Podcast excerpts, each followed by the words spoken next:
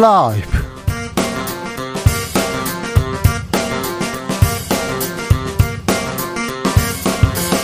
2022년 8월 25일 목요일입니다. 안녕하십니까. 주진우입니다. 8월이었습니다. 미국 낸시 펠로시 미 하원의장 방한 당시에도 그리고 어제 한중수교 30주년 기념식에도 윤석열 대통령 모습 보이지 않았습니다. 윤 대통령, 우리 외교 원칙은 국익을 우선하는 것이다. 이렇게 밝혔는데요. 사드에 강력하게 반발하는 중국, 한미 연합훈련에게 연합훈련에 거세게 항의하는 북한까지 윤 정부 외교 정책 어디로 가야 하는지 지금은 글로벌 시대에서 고민해 보겠습니다. 대통령의 동선은 기밀입니다. 나라 안보를 위해서 엄중한 사안입니다. 그런데 내일 대구의 전통시장에 방문한다는 대통령의 일정이 김건희 여사 팬클럽에 유출됐습니다. 당장 내일 대통령이 시장에 가야 할까요? 말아야 할까요? 아이고 경호는 어떻게 될까요? 걱정이 앞섭니다. 그동안 팬클럽에서 사진 아, 처, 대통령실 깊숙한 사진 여러 차례 유출됐었는데요.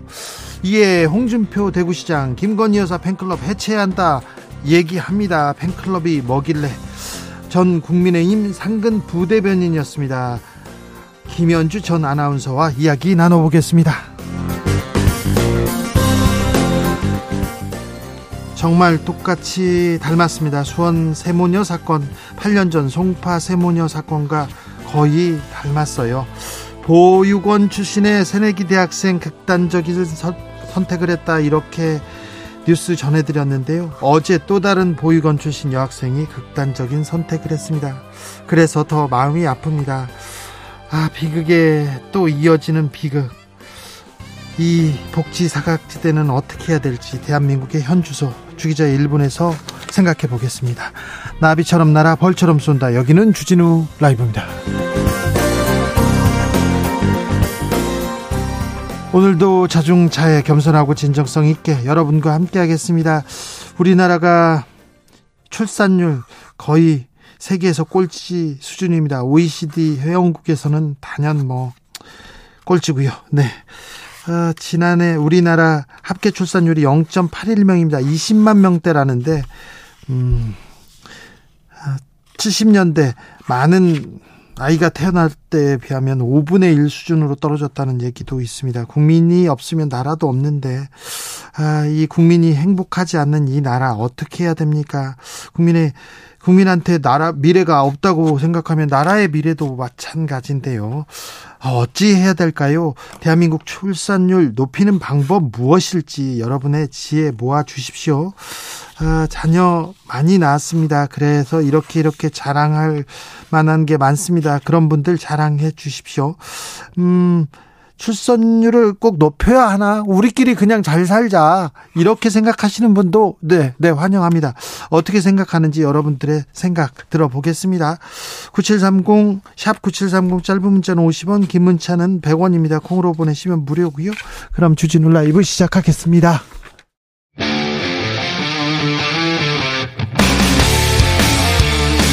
탐사보도 외길 인생 20년.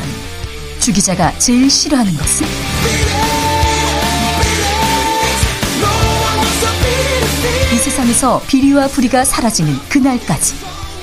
오늘도 흔들림 없이 주진우 라이브와 함께.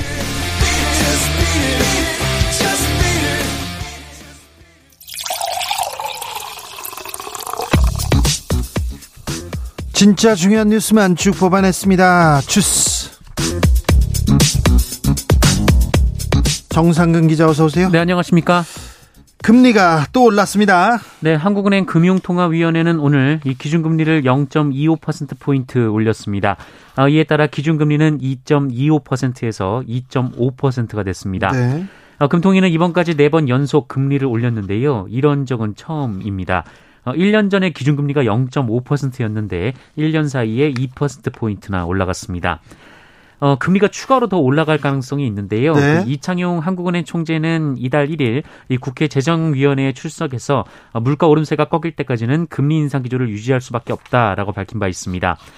어, 그런데 향후 1년의 예상 물가 상승률에 해당하는 이 기대 인플레이션율은 어, 이달에도 4.3%를 기록해서 어, 지난달보다는 다소 낮아졌지만 여전히 4%대를 웃돌고 있습니다. 그래서 금리를 올린다 이렇게 예상하는 사람들이 많습니다. 또 한국 금리가 미국 금리보다 이제 어떻게 됐나요? 네, 미국 금리가 더 높은데요. 아직도요? 네, 그래서 원달러 환율이 계속해서 올라가고 있는 상황인데 네. 어, 이창용 총재는 한국은행은 정부로부터는 독립적이지만 미국 연방준비제도로부터는 그렇지 않다라고 말하기도 했습니다. 한편 한국은행은 올해 소비자 물가 상승률 전망치를 24년 만에 가장 높은 5.2%로 올려잡았고요. 올해 경제 성장률 전망치는 2.6%로 0.1%포인트 낮췄습니다. 경제 성장은 낮아지고 물가는 더 높아진다고 합니다. 삼겹살 너무 비싸요. 그런데 아니 시금치는 삼겹살보다 더 비싸요. 얘기합니다. 계속해서 물가 오르고 있는데 그래서 금리 또 올랐습니다. 더 올라갈 수 있다고 합니다. 그러니까 대비해야 됩니다. 정치권은 뭐라고 했나요? 국민의힘은 연찬회 열렸네요. 네, 국민의힘이 오늘 1박 2일 일정으로 국회의원 연찬회를 열었습니다. 집권 여당이 된 후 처음으로 연찬회를 열었는데요. 어, 여기에 해외 출장 중인 14명의 의원을 제외한 98명의 의원들이 모였고요. 또 추경호 경제부총리를 비롯해 부처별 장차관, 외청장 등 63명의 정부 고위급 관계자, 어, 그리고 당 사무처 직원 125명 전원이 참석을 했습니다. 네. 어, 이 자리에 윤석열 대통령도 참석할지 여부가 주목이 되는데요. 이 대통령실에서는 참석을 검토 중이라고 밝힌 바 있습니다만 아직 참석 여부는 알려지지 않았습니다. 대통령은 오늘 어디 갔습니까? 네, 윤석열 대통령은 오늘 오전 이 강동구 암사 종합시장에서 여섯 번째 비상경제 민생 회의를 주재했습니다. 시장에서요? 네, 이 자리에서 윤석열 대통령은 긴급 대응 플랜을 통해 소상공인들의 채무 조정과 신속한 재기를 돕고 중장기적으로는 경쟁력을 갖춘 기업가형 소상공인으로 거듭나도록 여건을 조성하겠다. 있다라고 밝혔습니다. 김건희 여사는 수원 세모녀 빈소를 찾았네요. 네, 김건희 여사는 영정 사진 없이 준비된 위패 앞에 헌화하고 고인들을 추모했습니다. 이 빈소를 지키던 원불교 성직자들과 잠시 인사만 나눴고요. 이 소감 등을 묻는 취재진의 질문에 아무런 대답을 하지 않고 3분여 만에 빈소를 떠났습니다. 경찰은 김건희 여사 관련 의혹 무혐의 결정 내렸네요. 네, 경찰은 김건희 여사를 둘러싼 정치자금법 위반, 업무상 횡령 등 혐의로 고발된 사건에 대해 무혐의 결정을 내렸습니다. 예, 올해 2월 민생경제연구소 등은 당시 MBC 스트레이트가 보도한 김건희 여사와 이 서울의 소리 이명수 기자 간의 통화 녹취록을 근거로 어, 이러한 혐의들을 적시한 고발장을 경찰에 제출한 바 있는데요. 어, 김건희 여사가 대표로 있는 그 코바나 컨텐츠 사무실에서 어, 이명수 기자가 강연을 한 대가로 김건희 여사가 105만 원을 건넸는데 현금으로 건넸기 때문에 어, 이것이 정치자금법 위반이라는 주장이었었습니다. 그런데 경찰은 받아들여지지 않았습니다. 자, 근데 열린 공감 TV 압수수색 나섰다고요? 네, 김건희 여사 관련된 이른바 줄리 의혹 그리고 동거설 등을 제기한 열린 공감 TV 사무실을 경찰이 압수수색했습니다. 어, 지난 대선 당시 국민의힘 법률지원단은 이런 의혹을 보도한 열린공감 TV를 상대로 공직선거법 위반, 정보통신망법상 명예훼손 등 혐의로 여러 차례 고발장을 제출한 바 있는데요. 어, 당시 열린공감 TV는 김건희 여사가 과거 유흥주점에서 일하는 걸 봤다는 목격자를 인터뷰하고 김건희 여사와 동거서를 잃었던 모 검사의 어머니를 취재한 바 있습니다. 자, 검찰 검찰이 검언유착 의혹 관련해서 다시 수사를 합니까? 네, 검찰이 채널A 사건 보도로 고발됐다가 불기소 처분된 MBC 관계자들을 다시 수사하게 됩니다. 이 서울 고등검찰청은 채널A 사건을 보도한 MBC 기자와 관계자들에 대한 명예훼손, 업무방해 혐의를 다시 수사하라라는 이 재기수사 명령을 내렸습니다.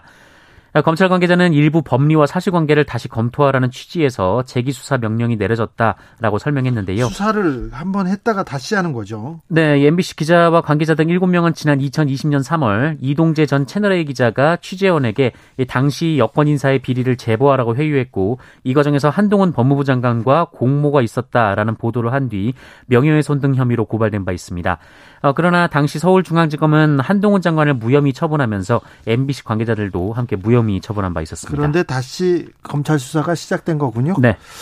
어, 관련 의혹을 KBS에 제보했다는 의혹을 받고 있는 검사, 검사에 대한 수사도 하고 있다고요. 네, 검찰이 어제 KBS의 검언유착 의혹 사건 보도 관련해서 KBS 취재원으로 지목된 신성식 법무연수원 연구위원회의 사무실과 관찰을 압수수색했습니다.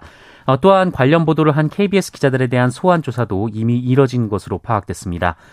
어, 해당 보도는 지난 2020년 7월 이뤄진 보도인데요. 이 KBS는 이 보도를 통해 한동훈 장관과 이동재 기자가 유시민 전 노무현 재단 이사장의 신라젠 주가 조작 연루 의혹을 제기하자고 공모한 정황에 대한 것입니다. 어, 그러나 한동훈 장관은 이를 허구이자 창작이라고 반발하며 KBS 관계자들을 고소했고요. KBS는 오보를 인정하고 사과한 바 있습니다. 네. 어, 또한 한동훈 장관은 KBS 기자에게 관련 내용을 확인해 준 사람으로 신성식 검사장을 지목한 바 있는데요. 어, 신성식 검사장은 KBS 기자에게 어, 이런 내용을 확인해 준 적이 없다라면서 혐의를 부인한 것으로 알려졌습니다. 공정거래위원장 후보자의 군복무 복무 관련 의혹 제기됐습니다. 네, SBS는 오늘 한기정 공정거래위원장 후보자가 석사장교라는 이 병역 특례 제도를 활용해서 어, 사실상 병역을 기피한 것과 다름없게 됐다라는 취지의 보도를 했습니다. 병역 기피라는 얘기가 나왔어요? 네, 한기정 후보자는 지난 1991년 2월 입대해서 같은 날 육군 소위로 제대했습니다. 잠시만요. 입대한 날 제대했다고요? 네, 입대한 날 제대했습니다. 어, 이는 1980년대 한시적으로 운영됐던 석사장교 제도를 적극 활용했기 때문인데요. 이 석사학위 소지자에게 지속적인 학문 기회를 부여하기 위해서 1982년 만들어진 제도인데 6개월간 어, 기초 군사 훈련만 받으면 소위 계급으로 임관과 동시에 전역시키는 제도였습니다. 그런 꿀 제도가 있었습니까? 네, 뭐 제도를 이용을 한 건데요. 어, 그런데 이 한기정 후보자가 이 지속적인 학문 기회를 부여한다라는 이 제도의 취지와는 어긋나게 졸업과 동시에 삼성생명에 취업을 했습니다. 아니 그러면 공부 뭐 지속적인 학문도 아니고 그냥 취업했네요? 네, 어, 취업한 상태에서 입대를 하고 제대를 그날 바로 했는데요. 어, 다만 한기정 후보자는 이후 그러니까 1994년부터 어, 영국 케임브리지 대학에서 이제 1996년에 박사학위를 취득한 바 있습니다. 아무튼 입대한 날 소위로 임관했다. 네. 제대했다. 임관하고 제대했습니다. 네. 그런 경우도 있군요. 한기정 후보자 사회이사로 매년 수천만 원씩 벌기도 했네요. 네, 한기정 후보자는 2년 넘게 보험에서 사회이사로 근무하면서 매년 수천만 원의 소득을 올린 것으로 드러났습니다. 어, 보험연구원장을 그만둔 이후인 2020년 3월부터 현재까지 어, 매트라이프 생명보험 사회이사로 재직하면서 2020년에 3,900여만 원, 어, 2021년엔 5,200여만 원의 소득을 올렸고요. 어, 올해도 8월까지 3,500여만 원의 급여를 받은 것으로 전해졌습니다. 어, 한기정 후보자는 보험연구원으로 가기 전에도 외환은행, 하나은행 등에서 사회이사를 지내기도 했는데요. 어, 불법은 아니지만 이 국립대학교 교직원이 사회이사로 부수입을 올리는 건 부적절하다라는 지적은 오래전부터 있었습니다. 오래전부터 나왔죠. 좀 부적절한 부분이 있죠. 계속해서 사회이사 문제, 사회이사 문제 그리고 이해충돌 문제에 대해서는 좀 고민이 필요합니다. 지난번 그 이 윤석열 정부 초기에 한덕수 국무총리를 비롯한 여러 장관들한테서 사회이사 문제가 불거지고 이해충돌 얘기가 나왔는데 청문회에서 그리고 그 즈음 이렇게 담론으로 형성되지도 않았고요. 고민이 좀 적었던 것 같아요. 한기정 후보자도 사회이사로 수천만 원을 벌었다고요. 네. 이명박 전 대통령에게 특수활동비를 제공한 김송원, 김성호 전 국정원장이 있습니다. 아, 재판에서 무죄 판결 받았네요. 네, 대법원은 이명박 당시 대통령에게 국가정보원 특수활동비 4억 원을 지원한 혐의로 재판에 넘겨진 김성호 전 국정원장에게 무죄로 선고한 원심을 확정했습니다. 네.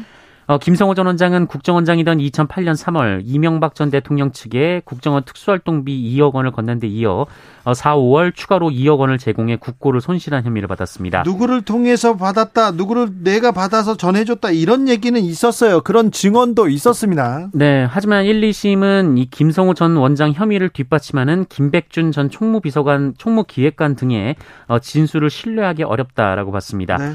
대법원 역시 이 상고를 기각하고 원심을 확정했습니다. 했습니다.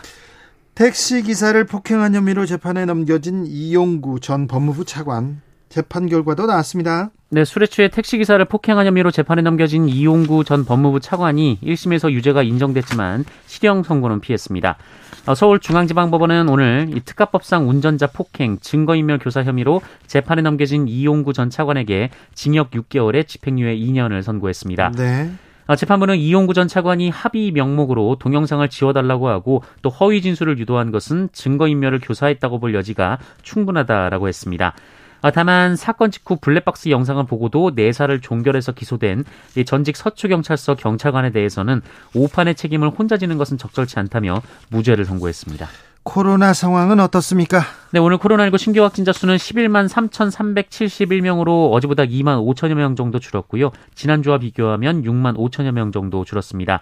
어, 정부는 이번 주나 다음 주쯤 유행이 감소세로 전환될 가능성이 있다라고 보고 있습니다. 예, 조금씩 줄어들고는 있습니다. 네, 그런데 위중증 환자는 566명으로 500명대를 이어가고 있고요. 특히 사망자가 108명이 나왔는데 세 자릿수입니다. 네, 사망자 수가 세 자릿수를 기록한 것은 지난 4월 29일 이후 118일 만입니다.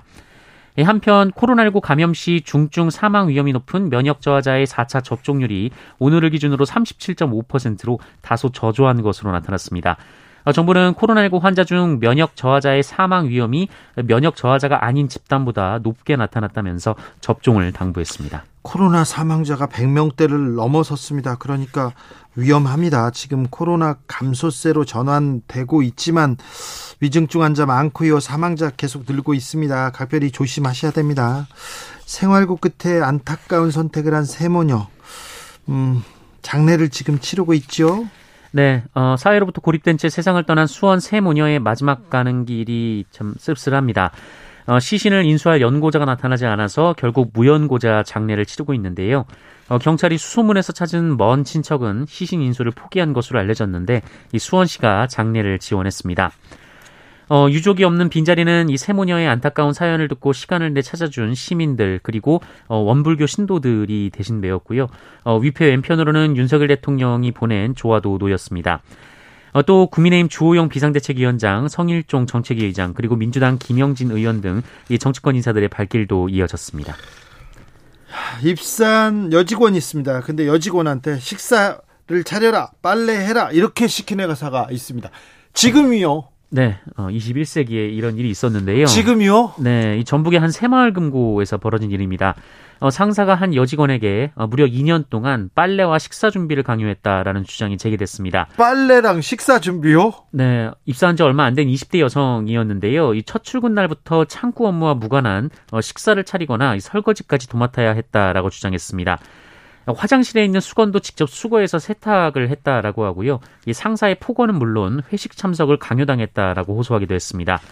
어, 결국 이 직원은 지난 19일 이 직장 내 괴롭힘을 당했다며 국민신문고와 고용노동부에 신고를 했는데요. 이 문제가 된 새마을금고 측은 해당 직원의 주장을 일부 인정하면서도 어, 직원이 4명뿐이어서 식사 준비와 빨래 등을 나눠서 했을 뿐이다라고 해명을 했습니다. 새마을금고에서 이거 해명으로 끝날 일은 아닌 것 같아요.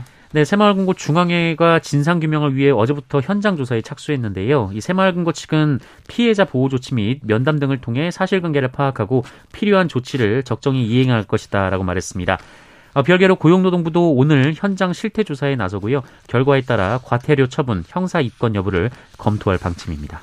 입사한 여직원에게 밥해라, 빨래해라, 설거지해라 이런 회사가 아직도 있다고 합니다. 아, 참. 놀랍습니다. 어떻게 조사가 진행되는지 지켜보겠습니다. 주스 정상근 기자 함께했습니다. 감사합니다. 고맙습니다. 출산율 역대 최저라는 소식 전해드렸는데 여러분은 어떻게 생각하십니까? 1720님 사회가 아이들한테 친절하지도 않고요. 아이를 키울 좋은 환경도 아니니까 당연히 줄어들 수밖에 없는 것 같아요. 얘기합니다. 4386님 집값이 너무 올라서요. 결혼이 힘들어요. 얘기합니다. 아, 백진희님께서 오늘 김방희 소장님 프로그램에서 출산율이 아니라 출생률이라고 앞으로 표현하겠다고 하는 걸 들었는데요. 아, 주진우 라이브에서도 고민해 주시고 홍보해 줬으면 좋겠습니다. 아이 낳는 1인으로서 공감했어요. 출산율은 가임기 여성 인구를 토대로 나온 수치고 출생률은 남녀노소를 모두 포함한 전체 인구 대비 출생아 수를 의미한다고 합니다. 그렇겠네요. 출산율 이렇게 뭐 어, 관용구처럼 썼는데 출생률로 써야 될 것 같습니다. 4651님, 자녀 셋입니다. 25살 아들은 자녀 없이 결혼만 하고 있고요. 어, 23살 큰딸은 결혼 안 하고 자녀만 있고요. 어, 22살 막내딸은 결혼도 안 하고 자녀도 많이 많이랍니다. 제가 셋을 키워보니까, 어, 희노애락이 있어도 커가는 모습 보면서 행복했고 본인들 자리 찾아서 독립하는 자랑스러운 애들 저에겐 자존심입니다. 자존감이 뿜뿜이네요. 네. 아, 네. 젊은 나이에 네. 네. 좋습니다. 다복해 보입니다. 9361님, 애 셋 키우고 있는데요. 솔직히 경제적인 문제가 제일 큽니다. 맞벌이가 불가능하니까요. 애 낳고자 하는 의지가 있는 가정에는 확실한 경제적인 지원이 필요합니다. 이런 얘기도 합니다. 아, 뭐 아이들 맡아줄 곳이 마땅치 않고요. 그렇다고 베이비시터라고 하죠. 그 사람을 구하자고 하니 너무 많이 비용이 많이 드니까 차라리 차라리 내가 하는 게 낫겠다 해서 한 사람은 아, 직장을 그만두고 그 아이를 돌보게 됩니다. 그리고 경력 단절 얘기도 나오고요. 그래서 좀 애 키우기가 힘들다 이런 얘기는 계속 나옵니다. 7910님 출산율 높이기 위해선 여성들이 직장 눈치 보지 않고 출산휴가 쓸 수 있어야 합니다. 그냥 쓰셔야 됩니다. 보지 말고 그냥 쓰셔야 됩니다. 법에 나와 있어요. 그러니까 쓰시면 됩니다. 7305님, 아, 나이 37에 첫째 공주 낳고 40, 42살에 둘째, 셋째 공주를 낳았습니다. 아기들이 어릴 땐 정말 힘들었는데 지금은요, 아이들 크는 모습 보면서 삶, 삶에 힘을 얻습니다. 저는 아이들 덕분에 행복한 재벌입니다. 얘기합니다. 그렇죠. 네. 네. 5476님, 저는 40대 중반으로 아이가 둘인데요. 제 친구들 절반이 결혼을 안 하고 있어요. 본인 살기도 바빠서 못한대요. 젊은 사람들은 더 하겠죠. 세상 살기 편해져야 결혼도 하고 아이도 낳을 텐데요. 그러게요. 좀 사는 게 행복하다. 삶, 삶을 좀 권해주고 행복한 삶 이렇게 권해줘야 되는데, 아, 과연 아이들한테, 네, 젊은 사람들한테 우리 사회는 어떤가 이렇게 생각해 보게 됩니다. 아, 기성세대로 어른으로서 좀 미안함 느낍니다. 교통정보센터 다녀올게요. 김한나 씨.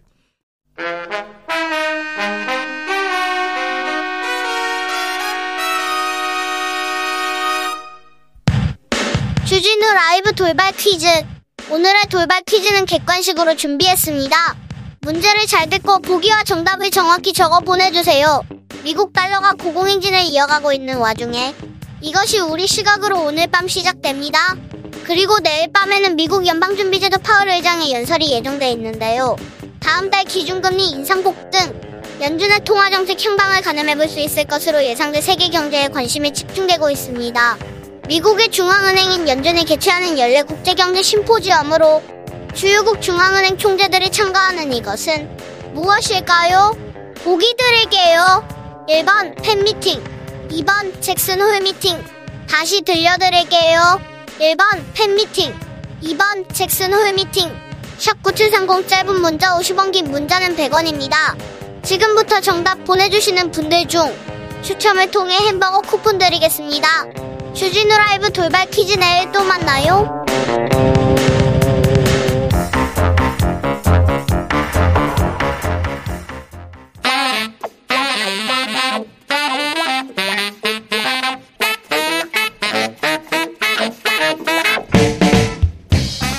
세계는 넓고 이슈는 많다. 우리의 시야를 국제적으로 넓혀 보겠습니다. 국내 뉴스, 국제 이슈 다 덤벼라. 지금은 글로벌 시대.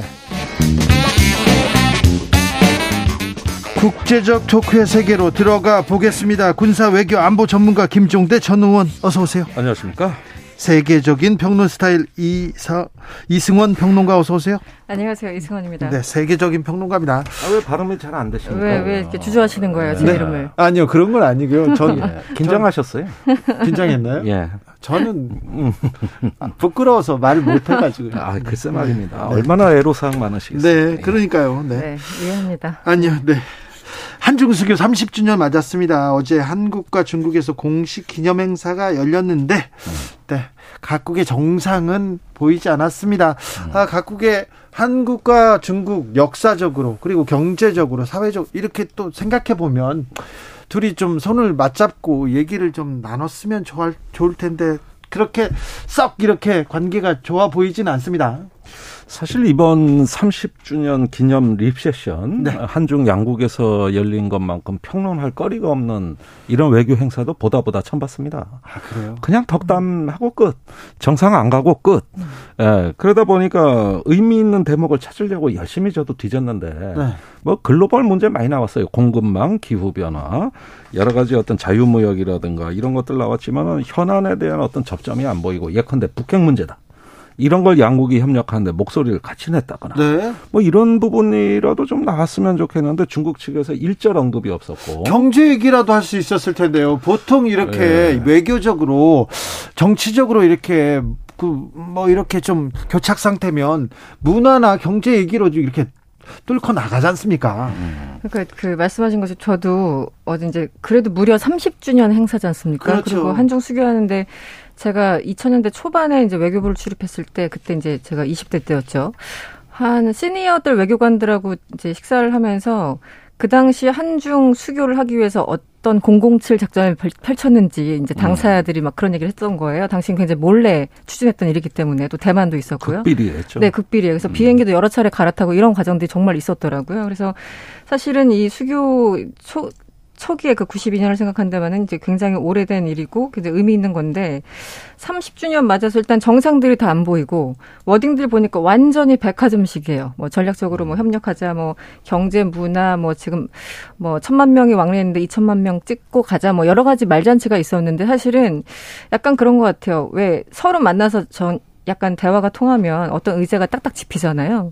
근데 잘 안 친한 사람들끼리 만나면 무슨 얘기 해야 될지 몰라가지고 이 얘기도 했다가 저 얘기도 했다가 막 날씨 얘기도 했다가 막 이렇게 되는 거예요. 그래서 그런 말잔치의 본질은 지난 한중 외교 장관 회담에서 그 불편한 그런 상황들이 지속되기 때문에 네. 더 이상 할 말이 없었던 게 아닌가 싶습니다. 그런데 한국과 중국 사이 매우 좋았는데요. 네. 국교 수교 되고 나서는 아 중국에서 한국 너무 좋아하고요. 음. 그리고 한국도 중국 이렇게 어, 형제의 나라다 이런 얘기가 있었는데 언제부턴가 네.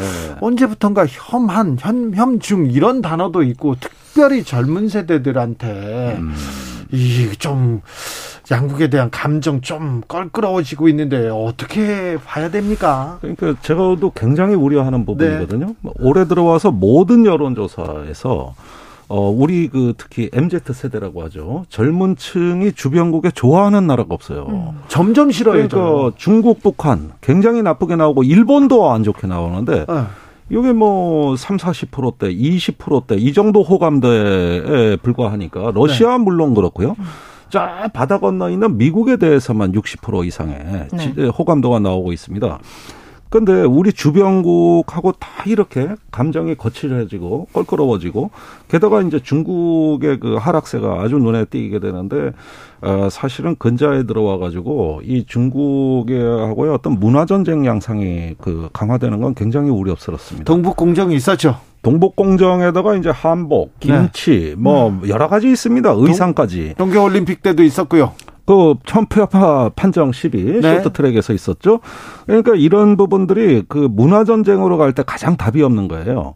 사실 지금까지는 사드 문제라든가는 외교 안보 문제, 뭐 북핵 문제, 어, 또뭐 여러 가지 무역 문제 이런 건 있었습니다만은 그때 그때 회복 탄력성을 발휘해 가지고 잘 돌파해 왔다고 봅니다. 예. 근데 감정과 문화의 전쟁은 이건 답이 없어요.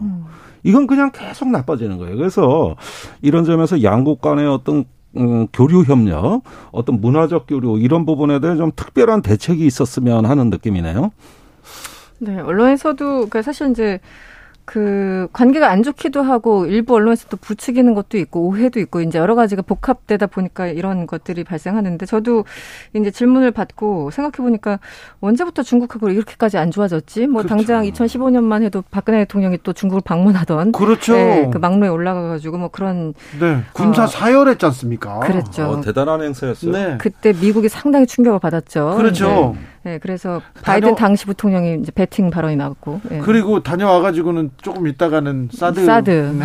그래서 결정적으로 보면 결국은 사드였던 것 같아요. 그러니까 물론 이제 뭐 김치 문제, 뭐 동북 공정 문제 여러 가지 문제들이 지난 그렇죠. 92년부터 쭉 있었지만 어떻게든 무마하고 극복하고 어느 정도 이제 봉합하고 이렇게 갔었는데 사드 때는 우리도 이제 외교적으로 좀 실수도 있었지만 중국도 너무 심하게 간 경제 거잖아요. 보복 했죠. 나왔잖아요. 네, 너무 하고 그래서 본인들도 내부적으로는 우리 사드 때 우리가 좀 심하게 했나? 약간 이런 반성 어린 얘기도 나온다고 하는데요. 어쨌든 공식적으로는 지금까지도 이제 사드에 대해서 언급을 하고 있고 결정적인 건 그때였던 것 같습니다. 그리고 이제 그외 어. 문화적인 것도 복합적으로 이제 그 영향이 문제는 있죠. 네. 뭐 언론에는 자세히 안 나왔습니다만은 당시에 시진핑 주석은 그 중국명 다우디다오, 음. 일본명 센카쿠어에서 모든 분쟁을 멈췄어요. 그 미국하고 마쿠 외교를 통해 가지고 음. 중국이 자제했다고 보거든요. 그리고 지금까지 큰 충돌이 없습니다. 그 인근에서.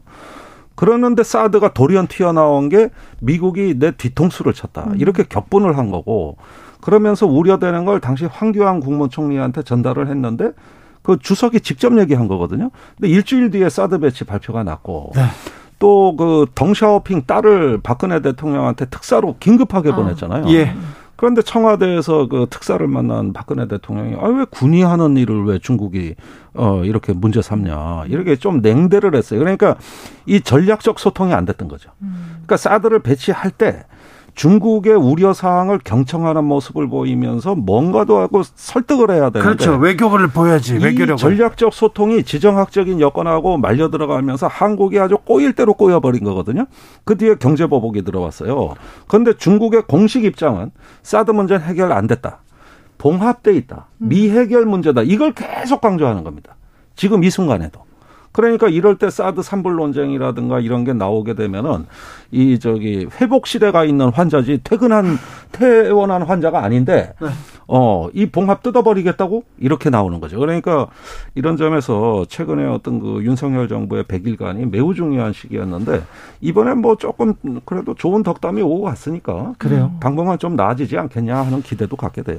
한 뭐윤 대통령도 당장 어쨌든 이제 30년간의 한중 관계 발전을 위해서 앞으로 뭐 주성님을 직접 뵙고 협의할 수 있게 뭐 그뭐 기대한다 이렇게 예. 대독을 했죠. 그리고 박진 외교장관도 여러 좋은 얘기를 했습니다. 그리고 한덕수 총리 그리고 리커창 총리 이제 서로 어, 기- 의사를 이제 여러 가지 메시지를 교환했는데 아직은 뭔가 잡히지 않고 있어요. 근데 왕이 그 부장 외교 부장이 역시 그런 얘기를 했습니다. 지난 그 우리 박진 외교 박진 장관과 회담했을 때 그때 얘기랑 비슷해요. 이 지금 디커플링을 반대한다. 그리고 자유무역을 이제 체제를 함께 지켜야 되고 산업망 공급망의 안정성을 수호해야 된다. 결국 이제 치포 동맹 얘기하고 있는 거고요. 네. 이런 것들을 계속 이제 이 와중에도 계속 왕이 부장은 얘기를 하는 상황이거든요. 그렇기 음. 때문에 우리가 너무 미국 쪽으로 붙지 말고 우리랑도 계속 같이 가자 이런 건데 결국 우리 정부가 어느 정도 선까지 어, 협의를 할 수 있는가가 관건인 것 같습니다. 그 시진핑 주석의 그 핵심 키워드가 전략적 소통이란 단어가 나왔던데 네, 네.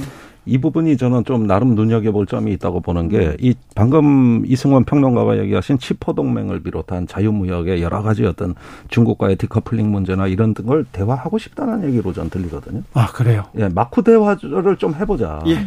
그러니까 아직 한국에 대한 미련을 버리지 않겠다는 메시지는 네. 전달을 한 것 같고. 아 중국에서도 한국을 이렇게 뭐 밀어둘 수만 없어요. 내칠 수도 없고요. 그렇죠. 네.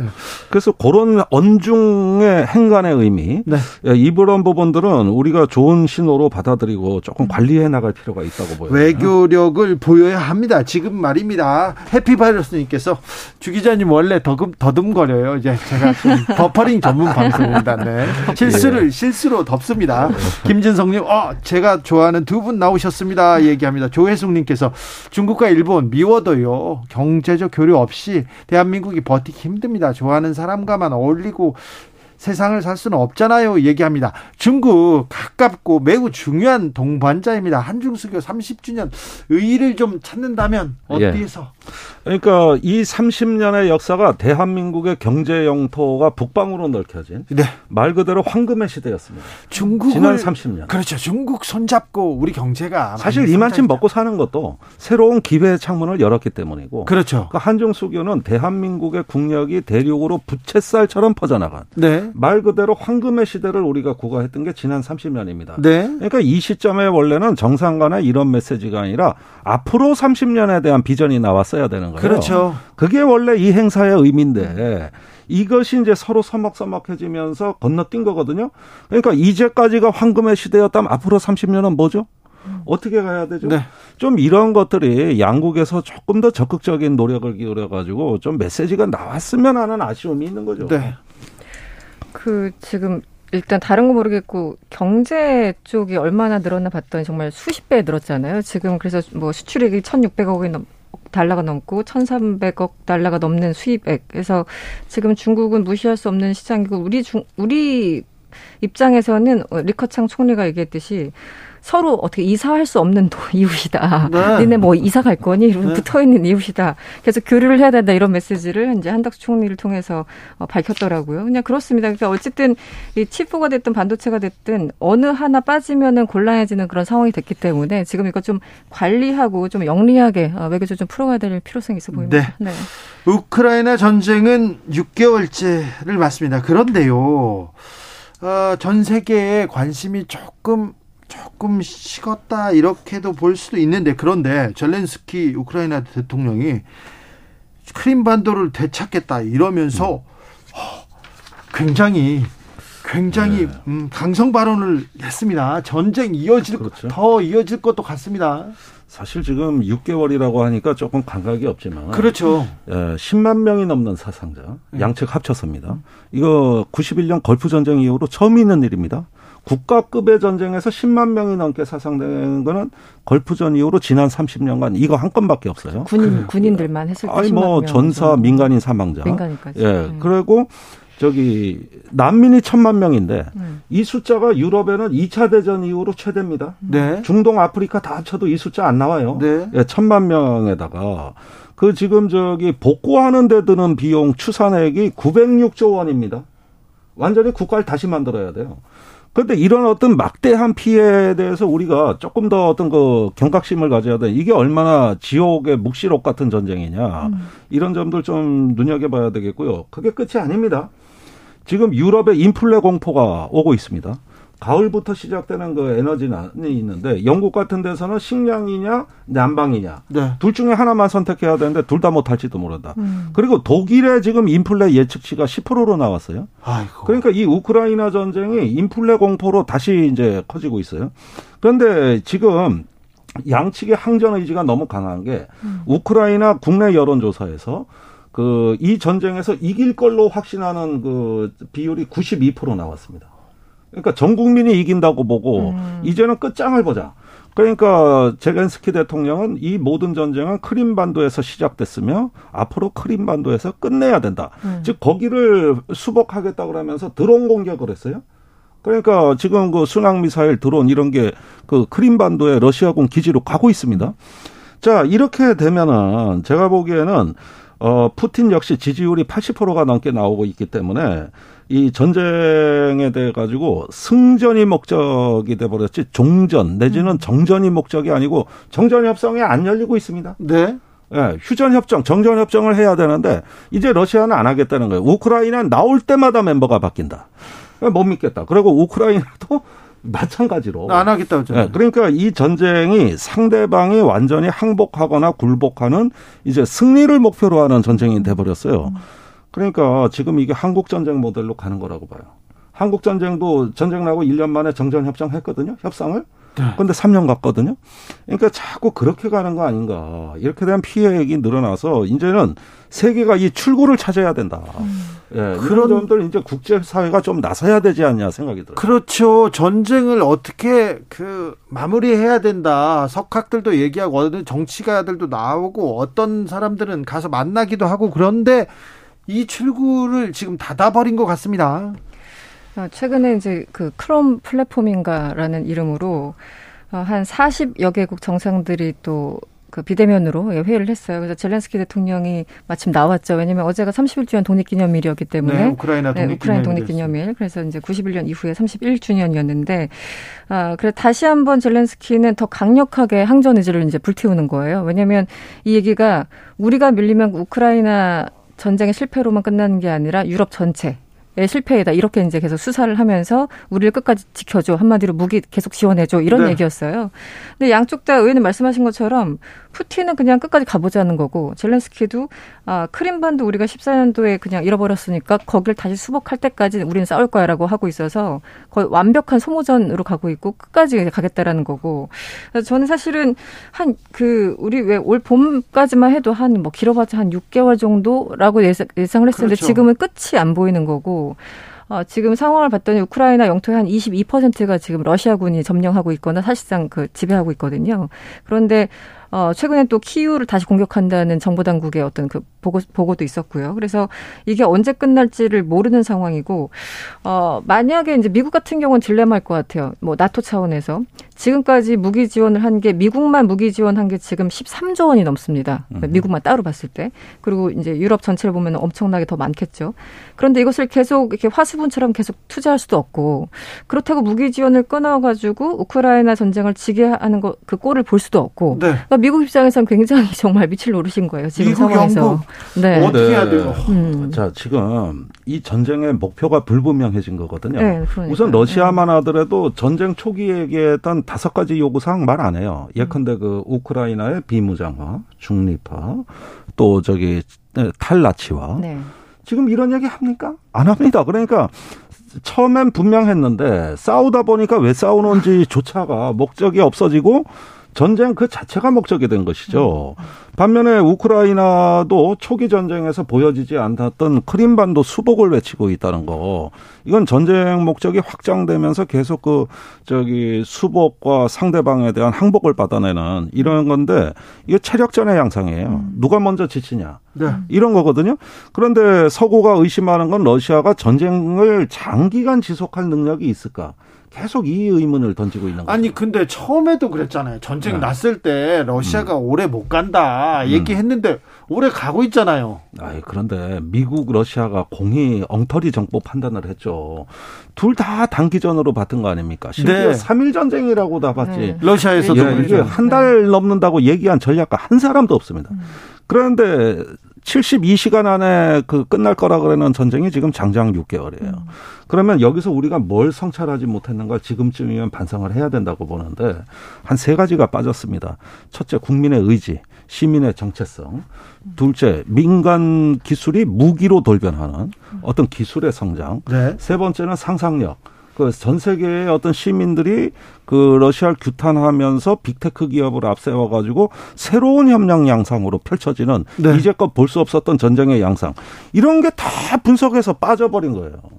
그러니까 이렇게 장기화될 줄은 꿈에도 생각을 못 했던 것이고 이제 6개월이 되니까 또 전쟁의 목표를 상대방을 괴멸 굴복시키는 대로 나아가고 있는 건데 이것도 비이성적이라고 보는 게 가능하냐를 따져봐야 될 거 아니에요. 가능하냐? 네. 네. 김미경님께서 출구 없는 전쟁이라니 생각만 해도 끔찍합니다 얘기하는데 그런데 평화로 가야죠. 전쟁은 끝내야 될 거 아닙니까? 어떻게 방법이 없을까요?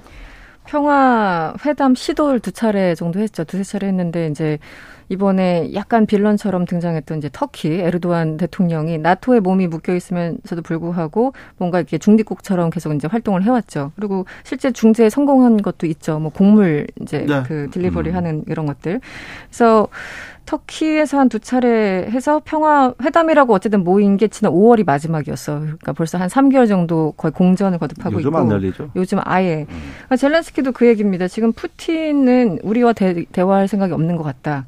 그리고 그 러시아의 외무장관은 어 러시 아 우크라이나 쪽에 서방이 계속 무기를 지원하는 난 우리는 끝까지 전쟁할 거야. 이거예요. 거의 막 치킨 케이스로 가고 있는 거고.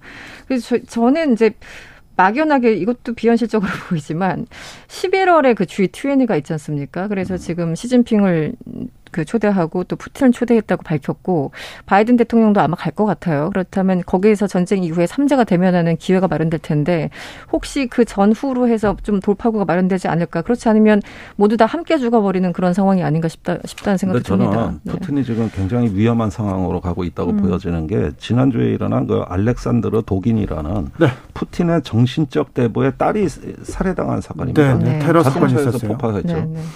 근데 지금까지 푸틴이 모든 연설이나 그 저기 전쟁을 선동하는데 했던 연설을 보면은 유라시아주의와 정교 대국 그 동방 정교의 어떤 네. 사상에 입각한 어떤 역사적 인간 열정을 강조하는데 그 사상을 제공한 게 알렉산드로 독인이에요. 그럼 거기서 러시아의 반푸틴 세력이나 혹시 모르는 우크라이나의 어떤 그 쪽에서 만약에 이걸 저질렀다고 하면 푸틴의 정신의 중심을 치겠다는 새로운 표적이 출현한 겁니다. 이제 정신을 무너뜨리는 것이죠. 이런 어떤 사건이 있을 때 푸틴이 갖고 있는 열정, 분노, 거기에다가 대담함 이런 부분들이 앞으로 어떻게 그 저 표출이 될지 굉장히 저기 지금 심각하게 이 문제를 바라봐야 된다는 거예요. 다행히 뭐 그때 독일은 뭐 피했다고는 합니다만 제가 보기엔 이거 이제 새로운 차원으로 받아들일 가능성이 크다는 거예요. 1404님 제일 좋아하는 두 분 나오셨네요. 오늘도 날카로운 분석 짱짱짱입니다. 자, 우크라이나에 평화가 와야 되는데 라면값이 오른다지 않았습니까? 올리브유 들어갔다고 더 많이 오른다지 않습니까? 전 세계 물가 계속 이렇게 오르고 있는데 아, 걱정입니다. 그런데요. 그런데 요거 하나 물어보고 싶었습니다. 산나 마린 핀란드 총리 있지 않습니까? 어. 이분 파티를 좋아하시나 봐요. 근데 영상이 나와서 계속해서 얘기하는데 아니다. 정치인에게는 정치인에게도 사생활 필요하다 이런 얘기도 있습니다. 음. 어떻게 보십니까? 세계적으로 그 평론 좀 부탁드리겠습니다. 지금 집권당이자 이제 친정이라고 할 수 있는 사회민주당 그 연, 연설에서 최근에 이제 어제였습니까? 이 핀란드 총리가 나와서 약간 네. 이제 울먹거리면서 심경 토로를 했고요. 어, 심경 토로를 듣고 이제 앞에 있었던 같은 당원들이니까 식구들이니까 또 기립박수를 쳐주는 사람도 있었다고 하는데 그게 으쌰 으쌰 뭐 좀 잘해보자 약간 이런 거였겠죠. 그런데 저는 사생활과 그 어떤 공적인 일은 충분히 분리될 수 있다고 봅니다. 뭐 네. 파티할 수 있죠. 그리고 이분이 지금 굉장히 젊어요. 30대지 않습니까? 30대? 네. 그 에너지가 무척 넘칠 때기 때문에 네. 그 파티를 즐기고 이런 것들을 그 하는 것은 저는 좀 분리해서 생각해 볼 필요가 있고 예. 아, 마린 총리가 본인 입으로 그 얘기를 했어요. 나도 사람이다. 나도 네, 가끔 네. 자유롭고 싶다라는 네. 얘기를 했고. 나도 재미를 네. 좀 즐길 수 있다. 뭐 아니, 뭐전 여당 대표 비슷한 말씀을 하시네. 전 여당 예. 대표요. 그래서 나의 사생활 춤추는 것만 보지 말고 내가 데스크 앞에서 어떤 일을 하는지 거기에 좀 집중해 달라고 이제 호소를 했어요. 근데 어쨌든 사람들이 왜 우리가 법보다 더 중요한 게 정서법이라는 게 있지 않습니까? 네. 그래서 이제 정서법인 것 같아요. 지금 나토 가입인의 문에 이렇게 엄청나게 중차된 시기에 하필이면 이것이 이제 어, 파티가 벌어졌고 또 유출됐기 때문에 거기에 대한 국민들이 조금 더 예민하게 반응한 것 같고 또 하나 레이어를 본다면 이렇게 영상하고 사진이 이렇게까지 유출되나 그것도 좀 신기합니다. 뭐 친구들이 그냥 음. 찍고 막 올려요. 그냥 아무 개념 없이 그냥 올린 네. 것 같은데 이거는 기본적으로 좀 그래요. 그 약간 음. 의도적인 유출은 아닌가라는 생각도 들고. 그래서 우리나라도 뭐 연일 비슷한 일 일어나고 있어요. 네, 요즘 네. 뭐 예. 팬카페에서. 네. 네, 네. 그 얘기도 좀 해주세요. 예, 저는 이렇게 봐요. 이 핀란드의 정서법이라고 말씀하셨는데 제가 네. 한 10여 년 전에 그 있었던 일을 핀란드 가서 들었는데 음. 거기 한 국회의원이 우리 국회를 방문했다가 여기 레드 카펫이 중앙에 깔려 있어요, 네. 국회. 그걸 밟았는데 이게 사진이 묘하게 나가가지고 당신 한국에 가서 무슨 대접 받았냐고 징계 받았다는 거예요. 아. 네. 아무 일도 아닌데. 아. 이게 평등 의식이 워낙 강해가지고 음. 그 스웨덴, 핀란드 이렇게 보면은 어떤 그 특권에 대해서는 절대 못 참습니다. 부, 특히 부당한 특권에 대해서. 그 다음에 국회의원은 봉사하는 자리거든요. 거기는. 그렇죠. 거기 저 운전기사도 없어요. 다 네. 자전거 타고 다녀요. 네. 네. 그리고 비서도 둘이 하나밖에 없어요. 네. 그래가지고 우리하고는 전혀 다르고 거기에다가 이제 그 저는 이 핀란드 총리가 이렇게 뭐 파티 열고 그랬다 그랬는데 그 다음 대응에서 굳이 지지자들 앞에서 이렇게 눈물을 흘리고 울먹이고 오히려 이게 더 문제가 있다고 보는 게 지금 언제든 나토 가입 이 전후에 안보 정세가 위기로 발전할 수 있는 시기거든요. 이 엄중할 때 어, 같은 여성 지도자라도 대처 총리 같이 뭔가 그 철의 여인이라고 불렸는데 음. 이럴 때 국가는 강해야 됩니다. 음. 그리고 국민들 결집시키면서 강하게 끌고 가고 사과할 건 진솔하게 하고 너절너절 뭐 사생활이 어떻고 이럴 게 아니라 음. 저기 솔직하게 반성하고 국가를 끌어가야 되는 이런 위기 관리자 모습으로 조금 더 갔었어야 된다는 거예요. 그런데 나약해 보인다는 거죠. 아, 이게. 조금 분해서 억울해서 네. 울 수도 있는 거 아닙니까?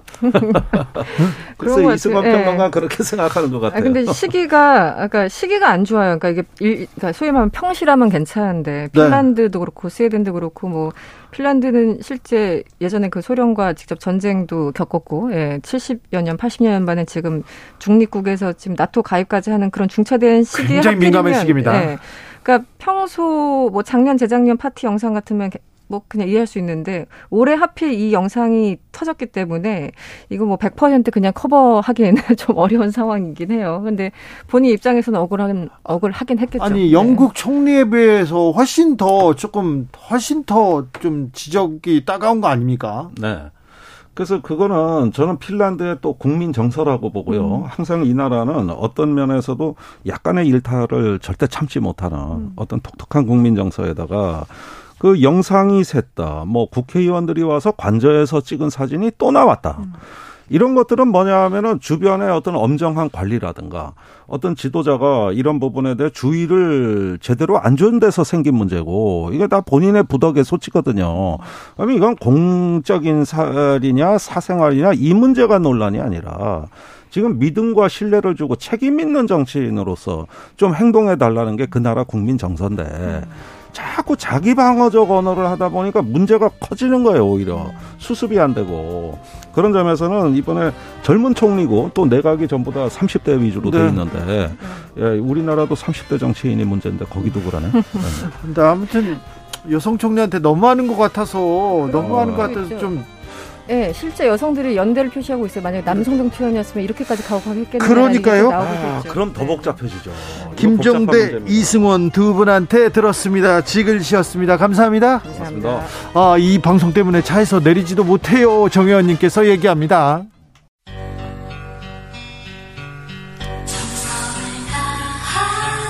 정성을 다하는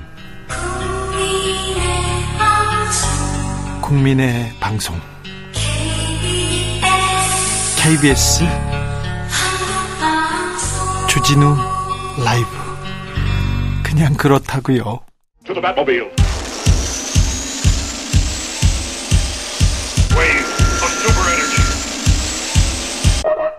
주기자의 1분 감사원이 문재인 정부의 코로나 백신과 마스크 수급 관리에 대해서 감사에 나선다고 합니다. 덕분이라면서요. 코로나 영웅이라면서요. 왜 갑자기 문제를 찾아서 책임을 묻겠다는 것인지 이해가 잘 안 된다. 이런 지적 이어집니다. 이제가 한림대 교수는 재난 상황에서 죽도록 고생한 공무원들만 이렇게 괴롭히려 하는지라면서 우려했습니다. 윤석열 정부 들어서 감사원 유독 두드러집니다. 문재인 정부의 탈원전 정책 들여다보고 있다고 하죠. 지난해 감사원에서 들여보고, 들여다보고 문제 없다고 결론 내렸는데 말입니다. 방송통신위원회, 국민권익위원회, KDI 그리고 KBS까지 감사한다고 합니다. 모두 현 정권에서 단체장 사퇴하라고 압박하고 있다는 공통점 믿습니다. 국민권익위원회 같은 경우는 위원장의 지각 문제를 가지고 감사를 하고 있어요. 음, 그래요. 네. 과거에도 감사원이 전 정권 감사했습니다. 하지만 이처럼 보복 감사 논란이 일었던 적은 없습니다. 최재 감사원장 공개적으로 감사원은 대통령의 국정 운영을 지원하는 기관이다 이렇게 발언했는데 논란 더 키우는 말입니다. 국민을 위해서 정부를 감시하는 게 아니라 대통령을 지원한다니요. 국민의힘에서도 비판의 소리 나옵니다. 직원의 내기용 표적 감사 정권의 전이대라는 감사원 이런 비판에도 할 말이 없어요. 이렇게 감사원 직원이 토로하더군요. 보육원 출신 여학생이 극단적인 선택을 했습니다. 그런데 며칠 전에도 보육원 출신 새내기 대학생의 슬픈 소식 전해드렸습니다. 새 모녀가 세상을 등진 일이 있었습니다. 그것도 몇 년 전에 전해드렸던 내용하고 똑같아요. 아이를 살해하고 극단적 선택을 한 자폐아 가족의 비극도 있었습니다. 왜 이들의 목소리를 듣는 정부와 지자체는 없는지, 우리는, 우리 사회는 무엇이 부족했는지, 감사원에서 이 부분을 감사하면 감사할 텐데, 주기자의 1분이었습니다. 델리 스파이스 차우차우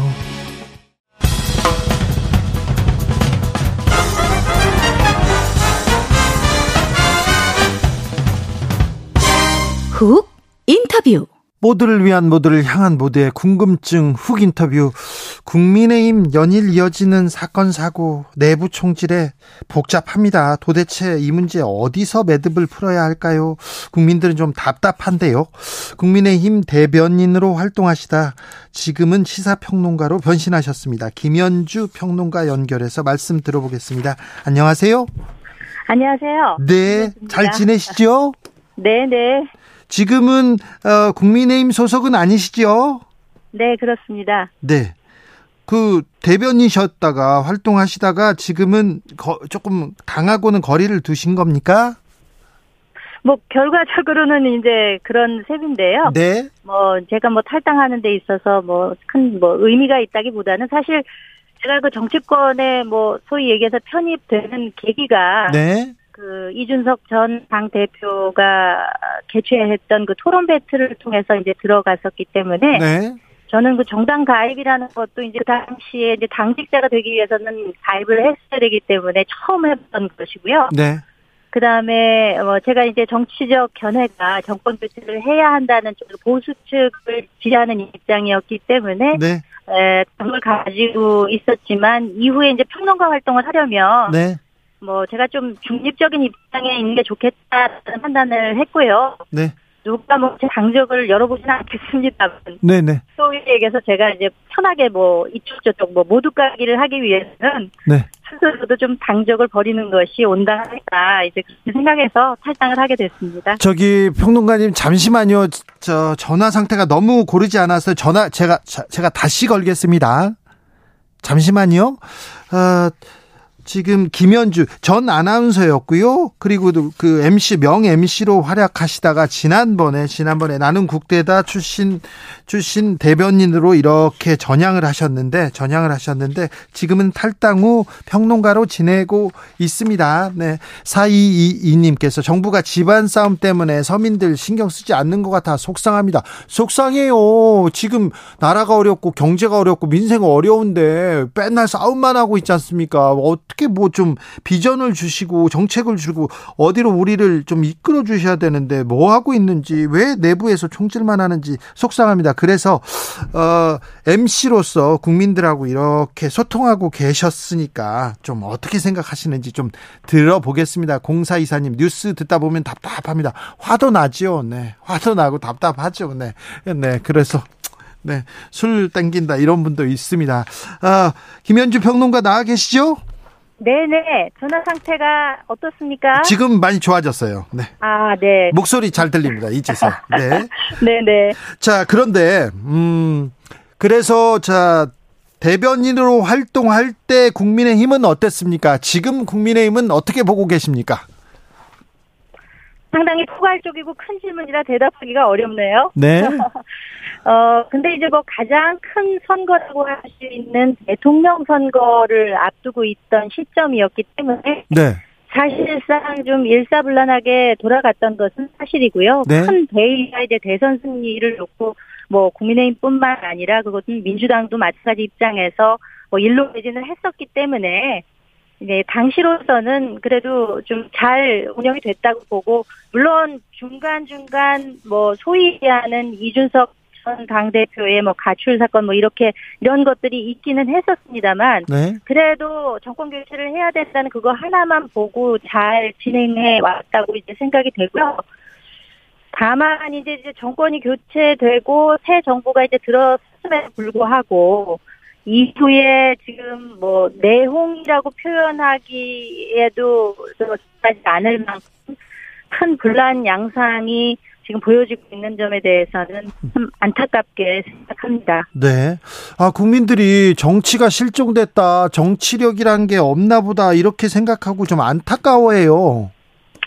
그렇습니다. 이제 그것은 뭐 제가 보기엔 뭐 여야의 각각의 문제라기보다는 과연 이 정치가 또 국가가 어떤 역할을 해야 되는 것인가에 대해서 많은 분들이 좀 자괴감을 느끼는 것이 아닌가 이제 저는 그런 생각을 합니다.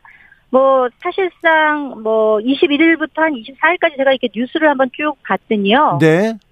정말 민생에 연관된 너무 가슴 아픈 그런 사건 사고들이 참 많았습니다. 많죠. 네. 그, 예, 수원의 세모녀 사건도 그렇고 네.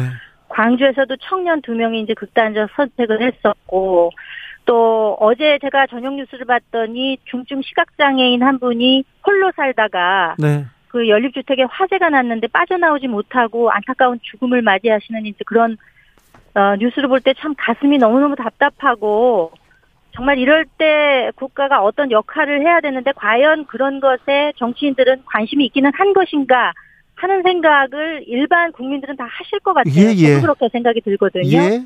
그렇기 때문에 빨리 좀 정신 차리고 정치적 뭐 소위 얘기해서 이권, 정치적 입장만을 내세우기보다는 민생으로 빨리 나아가야 되지 않을까 그런 네. 생각을 해봅니다. 윤석열 정부가 민생에 더 집중하기 위해서는 어떻게 해야 된다고 생각하십니까?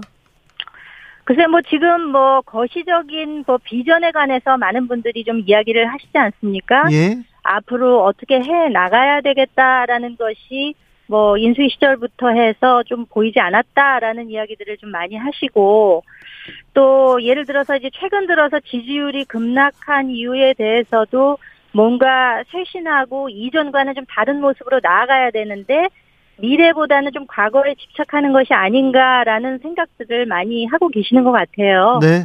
그렇기 때문에 지금 이제 실질적으로 하나씩 이제 정책도 내놓고 있고 하니까 네. 이런 것들이 실행력을 갖추면서 좀 보여진다면은 네. 좀 국민들 시선에도 맞춰나가는 방법이 되지 않을까 그렇게 생각을 합니다. 그런 그 민생을 위해서 뚜벅뚜벅 걸어가는 그런 어, 자세, 그런 정책들 하나씩 내놓으면 좀 달라질 텐데요. 네네. 그런데 이준석 전 대표는 계속해서 이렇게 어 논란을 키웁니다. 절대자가 사태를 주도하고 있다. 절대 물러설 생각이 없는 것 같습니다. 그래서요, 국민들은 국민들은 안중에 없고 뭐 내부에서 이렇게 총질 중이다. 어, 갈등 중이다. 이렇게 생각하는 사람이 많은 것 같아요. 그렇습니다. 뭐, 어, 뭐, 국민 피로감이라고 표현하시는 분들도 있으시던데, 이런 논란이 길어지고, 예를 들면 어떤 그 자극이라는 게 이제 역치가 있어가지고, 네. 내가 오늘 이렇게 한마디를 했으면은 내일은 이거보다 조금 강도가 센 수위의 발언을 해야 이제 그것이 좀 받아들여지는 경향이 있지 않습니까? 그래서 계속 세집니다. 맞습니다. 네, 그러다 보니까 조금 강도가 점점 세지는 게 아닌가 하는 생각이 있는데, 그런데 이제 뭐 이준석 대표의 입장에서만 생각을 해 보자면, 사실상 어 본인은 그 당원권 정지 6개월이라는 징계 이후에 네. 이것이 이제 만약에 만료되고 나면 다시 돌아 자녀 기간 동안 본인이 하고자 했던 자기 정치, 네. 소위 얘기해서 뭐 당의 혁신이라든가 근본적인 체질 개선 이런 것들을 해야 되겠다라고 나름 생각을 아마 하고 있었던 것 같아요. 네. 그랬는데도 불구하고 이것이 이제 사고에서 권위로 바뀌면서 본인은 아무것도 한 것이 없는데 내부 총질 문자가 나오면서 비상 상태로 선포가 되고 당이 비대위 체제로 가면서 본인이 자동 해임되는 결과가 오다 보니까 예. 그이 대표 입장에서는 무척 억울하기는 할 겁니다. 네. 그렇지만 그럼에도 불구하고 지금 이렇게 이제 수위가 날로 세지는 발언들이 연일 이어지다 보니까 네. 국민 눈높이에 이것이 과연 맞는 것인가 하는 생각을 한번 본인은 해볼 필요가 있다고 생각이 되고요. 예. 그리고 무엇보다 이제 비대위 효력 정지 가처분 신청이 이제 결과가 이번 주에는 안 나온다고 했으니까 예.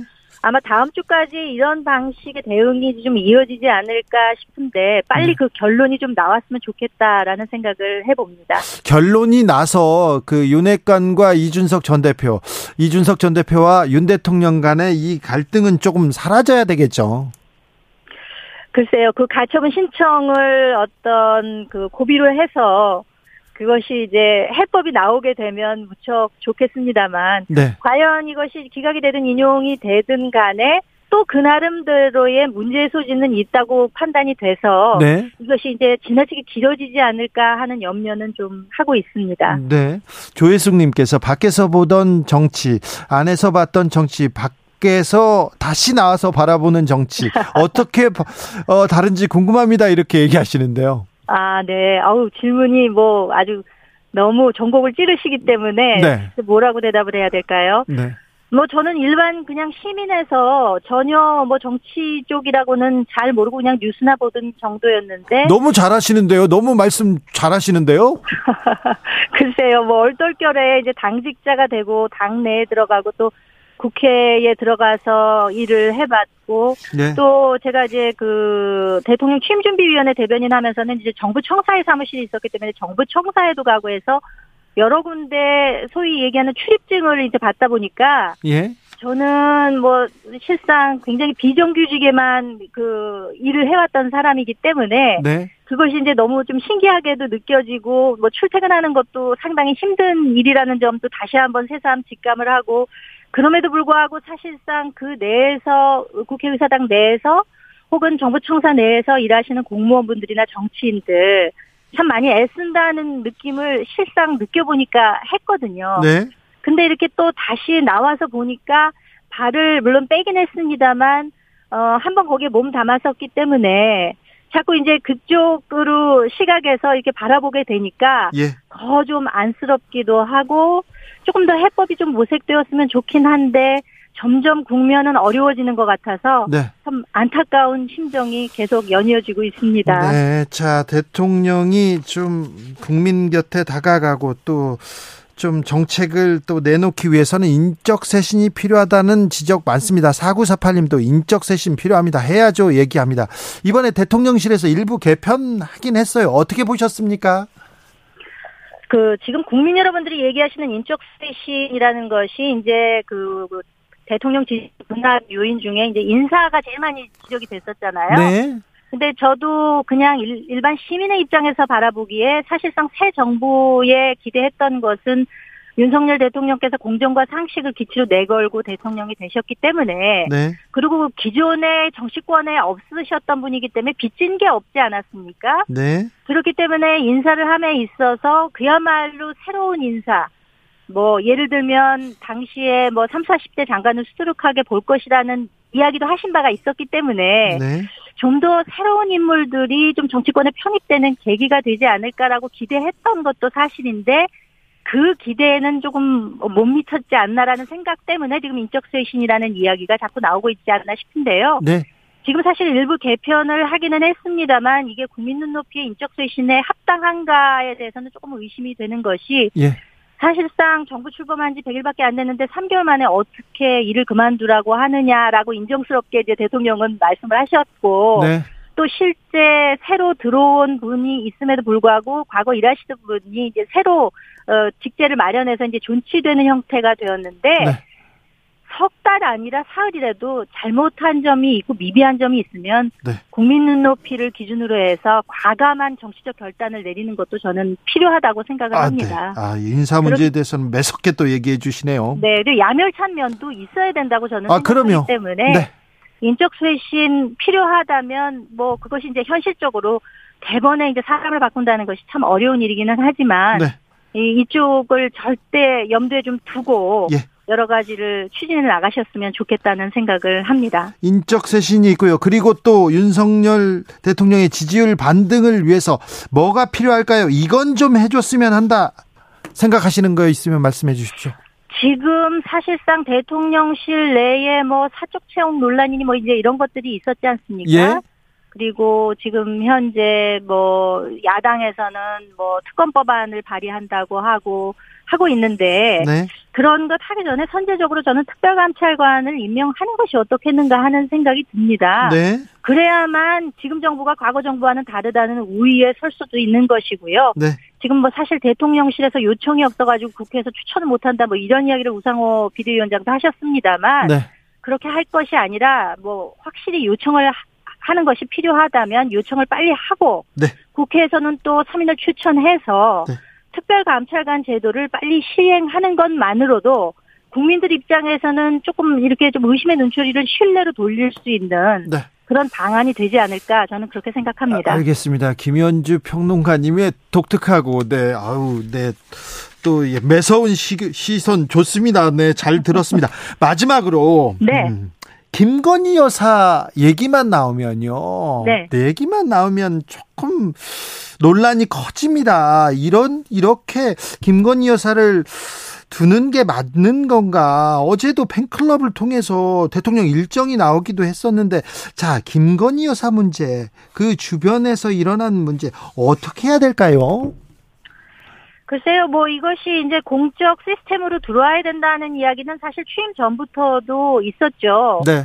김건희 여사가 국내외적으로 대통령 배우자로서 하는 역할에 대해서 그 자체를 비판하는 것은 저는 문제가 있다고 봅니다. 네. 분명히 대통령 배우자가 해야 할 몫이 있는 것이고 그렇죠. 그것은 해야 합당한데 네. 사실상 어제 그 정보 유출 같은 경우에도 김건희 여사 본인의 문제라기보다는 자생적으로 만들어진 그 팬카페에서 이제 유출이 된 것이고 대통령을 보좌하는 참모진들이 어떤 뭐 일종의 뭐 나사가 빠졌다고 할까요? 왜 그런 일이 일어났는지조차 지금 빨리빨리 왜냐하면 유출은 빨리 됐는데 이거 지금 유출 경로 파악하는데 시간이 걸리는 것 같습니다. 그렇죠. 예, 그렇기 때문에 이런 것들을 빨리 공적 시스템 안으로 가지고 들어와서 네. 제 역할을 어 그러니까 물론 국민적 관심이 높은 높기 때문에 뭐 팬카페 같은 것도 생기곤 했겠습니다만 네. 이렇게 국민 눈높이가 또 저, 높고 많은 관심이 집중되는 만큼 어떤 시스템화에서 확실히 보좌를 받을 수 있는 그런 체제를 어, 갖추어야 하루 빨리 갖추어야 된다고 저는 생각하고 그렇기 때문에 특별감찰관제 역시 그런 논점에서 어, 빨리 시행하는 것이 좋지 않은가 그렇게 생각합니다. 그렇습니다. 그렇습니다. 이거 대통령을 그 해본 게 해본 적이 있는 사람이 아니고요. 또 영부인도 해본 경험이 있는 것도 아닌데 시스템이 좀 만들어줘서 이런 리스크 하나씩 하나씩 줄여줘야죠. 네. 그런데 계속해서 너무 노출만 시켜놓고 있는 것 같아서 좀 안타까웠는데 그 얘기를 또 꼭 집어서 해주셨습니다. 아, 잘 들었습니다. 얘기. 네. 국민의힘 전 상근 부대변인 김현주 평론가였습니다. 다음부터는 그냥 김현주 평론가 이렇게 부르면 됩니까? 네, 그렇게 해주십시오. 알겠습니다. 곧 스튜디오에서 뵙겠습니다. 네, 감사합니다. 감사합니다. 정치 피로, 사건 사고로 인한 피로, 고달픈 일상에서 오는 피로. 오늘 시사하셨습니까? 경험해 보세요. 들은 날과 안 들은 날의 차이. 여러분의 피로를 날려줄 저녁 한 끼 시사. 추진우 라이브.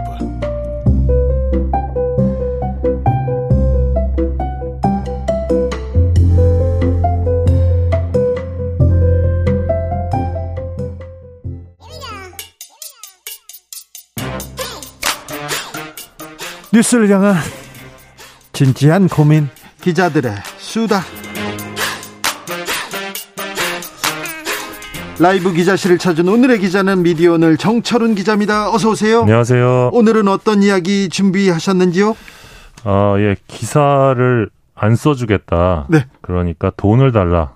이렇게 기사 무마 대가로 돈을 요구했던 기자가 1심에서 유죄를 받은 사건을 가져왔습니다. 자, 취재를 해서 내가 기사 안 쓸 테니까 돈 줘. 이렇게 예. 했다고요? 예, 처음에는 5천을 불렀다가 아니요. 깎아서 아니, 근데 예, 기사 쓰지 말아 주세요 하면서 봉투를 줬겠죠. 그게 아닙니까? 그게 아니고 이제 기자가? 어, 예, 기자가 아, 지난해 11월이었는데요. 네. 이 산업부장이셨습니다. 이분이 한 의류업체를 상대로 어, 제보가 기, 제보가 들어왔는데 어, 내부자가 접근할 수 있는 자료를 받았다. 예. 그러면서 아직 회사에 보, 회사 위에다가 보고는 안 했는데 네. 이 탐사팀에서 깊게 갈지 고민 중이다 이런 말을 하면서 어, 기사를 쓸 수 있다고 협박을 합니다. 그러면서 기사 무마 대가로 이제 천만 원을 최종적으로 요구를 했습니다. 아, 그래요? 네, 이 기사를 가지고 저 아니 정보를 가지고 장사를 한 거네요. 네, 그렇죠. 그러니까 기사를 안 써줄 테니까 천만 원을 달라고 했는데 네. 어, 결국 이 업체가 돈을 안 주고 이 사람을 고소를 했습니다. 네. 그래서 검찰에서는 징역 1년을 구형을 했는데 예, 서울 남부지법에서 최근 1심 판결에서 이제 공갈미수 혐의로 어, 징역 8년, 아, 징역 8개월, 집행유예 2년 그리고 사회봉사 120시간 명령을 내렸습니다. 구속되지는 않았네요. 예. 어, 어느 신문이에요? 그거는 좀 밝히기가 애매한데요. 왜요? 잘못했잖아요. 이게 좀 사정이 좀 있어가지고. 아니 잘못했잖아요. 이 정도 네. 잘못했으면 예, 근데 어, 중요한 사실은 이분이 지금 이제 이 매체를 떠난 상태인데 네. 퇴사한 상태인데 현재 다른 매체의 편집인으로 또. 갔다고요? 예. 어, 아, 제가 취재해가지고 말씀드리겠습니다. 네, 그래서 재판부는 이제 언론의 공정성, 중립성 가치를 훼손하고 사적 이익을 취하려는 시도를 했다는 점에서 죄질이 나쁘다 이렇게 판시를 했는데 네. 이 사람이 이 사건 이전에도 이 공갈미수죄를 또 저질러서 처벌받은 전력이 있더라고요. 아니 처벌받고 이런 사람이 또 다른데 편집인으로 갔다고요. 이게 참. 예, 그래서 동종범죄 전력이 있, 있는데도 또 재범을 한 것이어서 네. 이런 네. 경우 좀 그 전에도 있었어요. 네 맞습니다.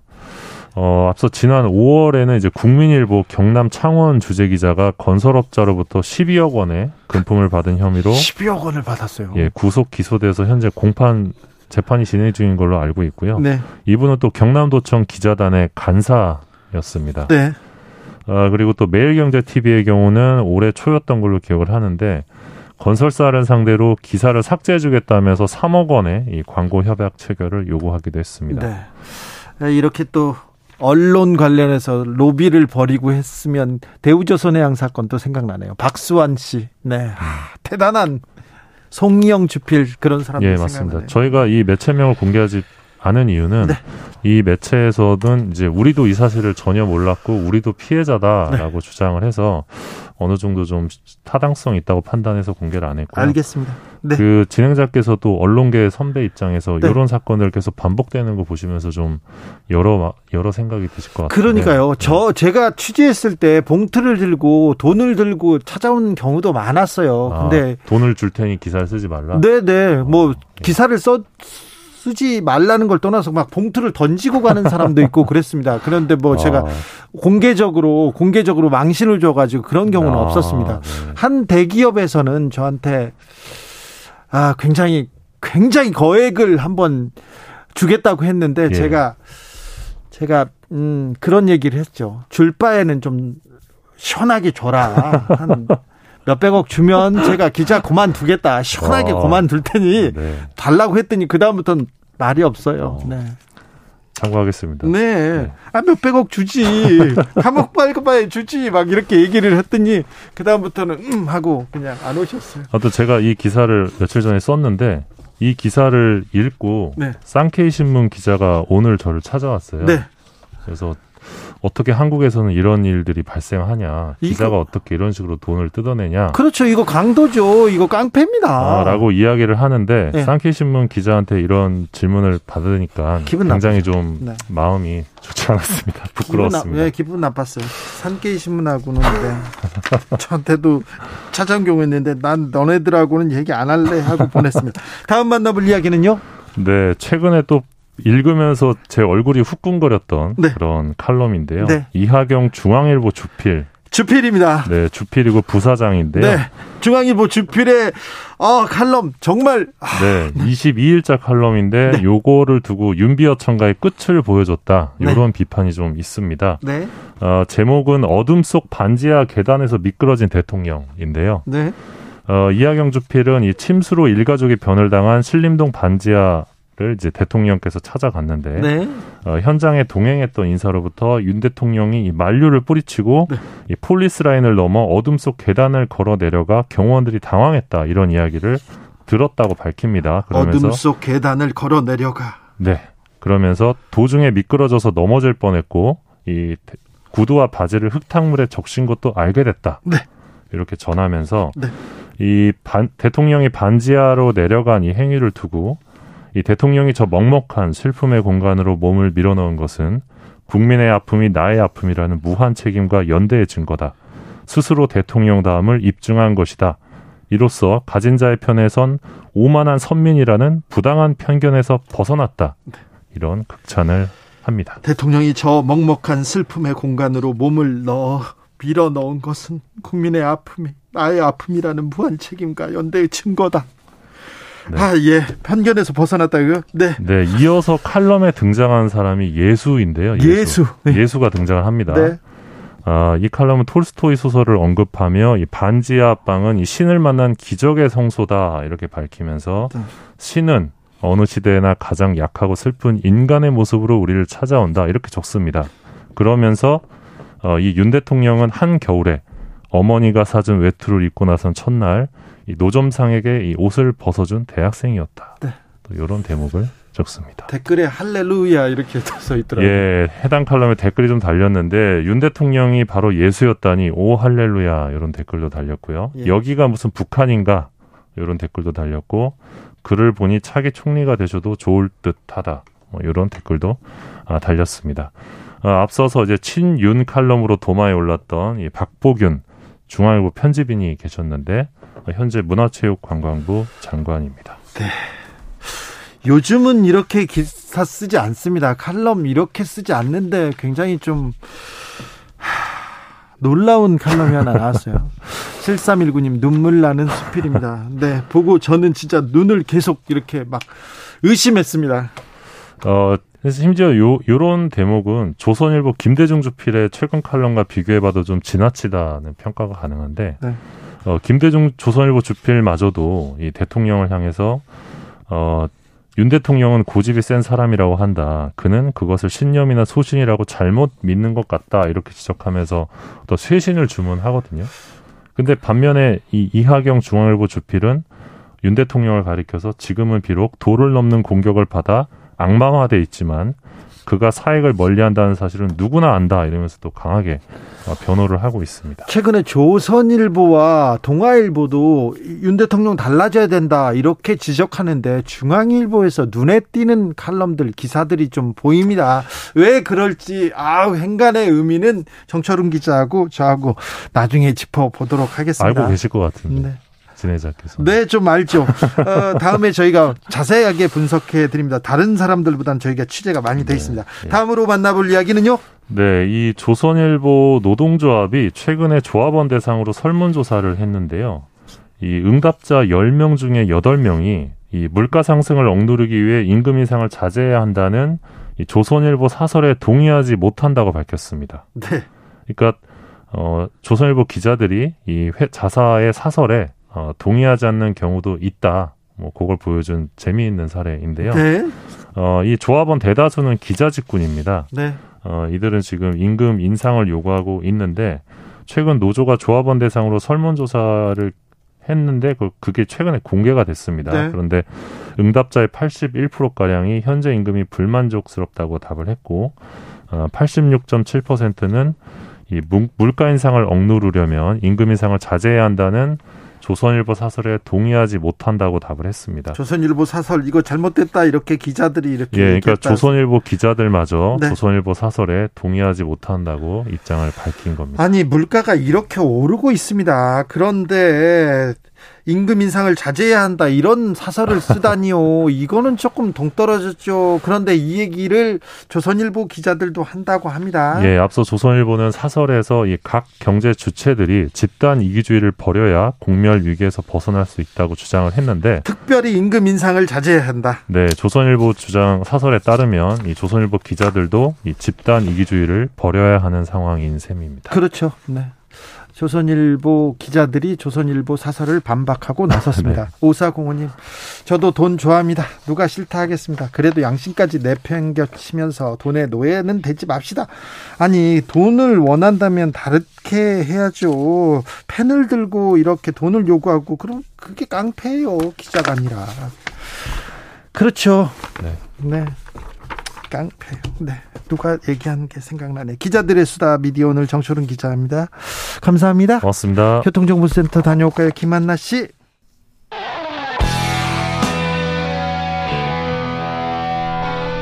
스치기만 해도 똑똑해진다. 드라이브 스루 시사 주진우 라이브.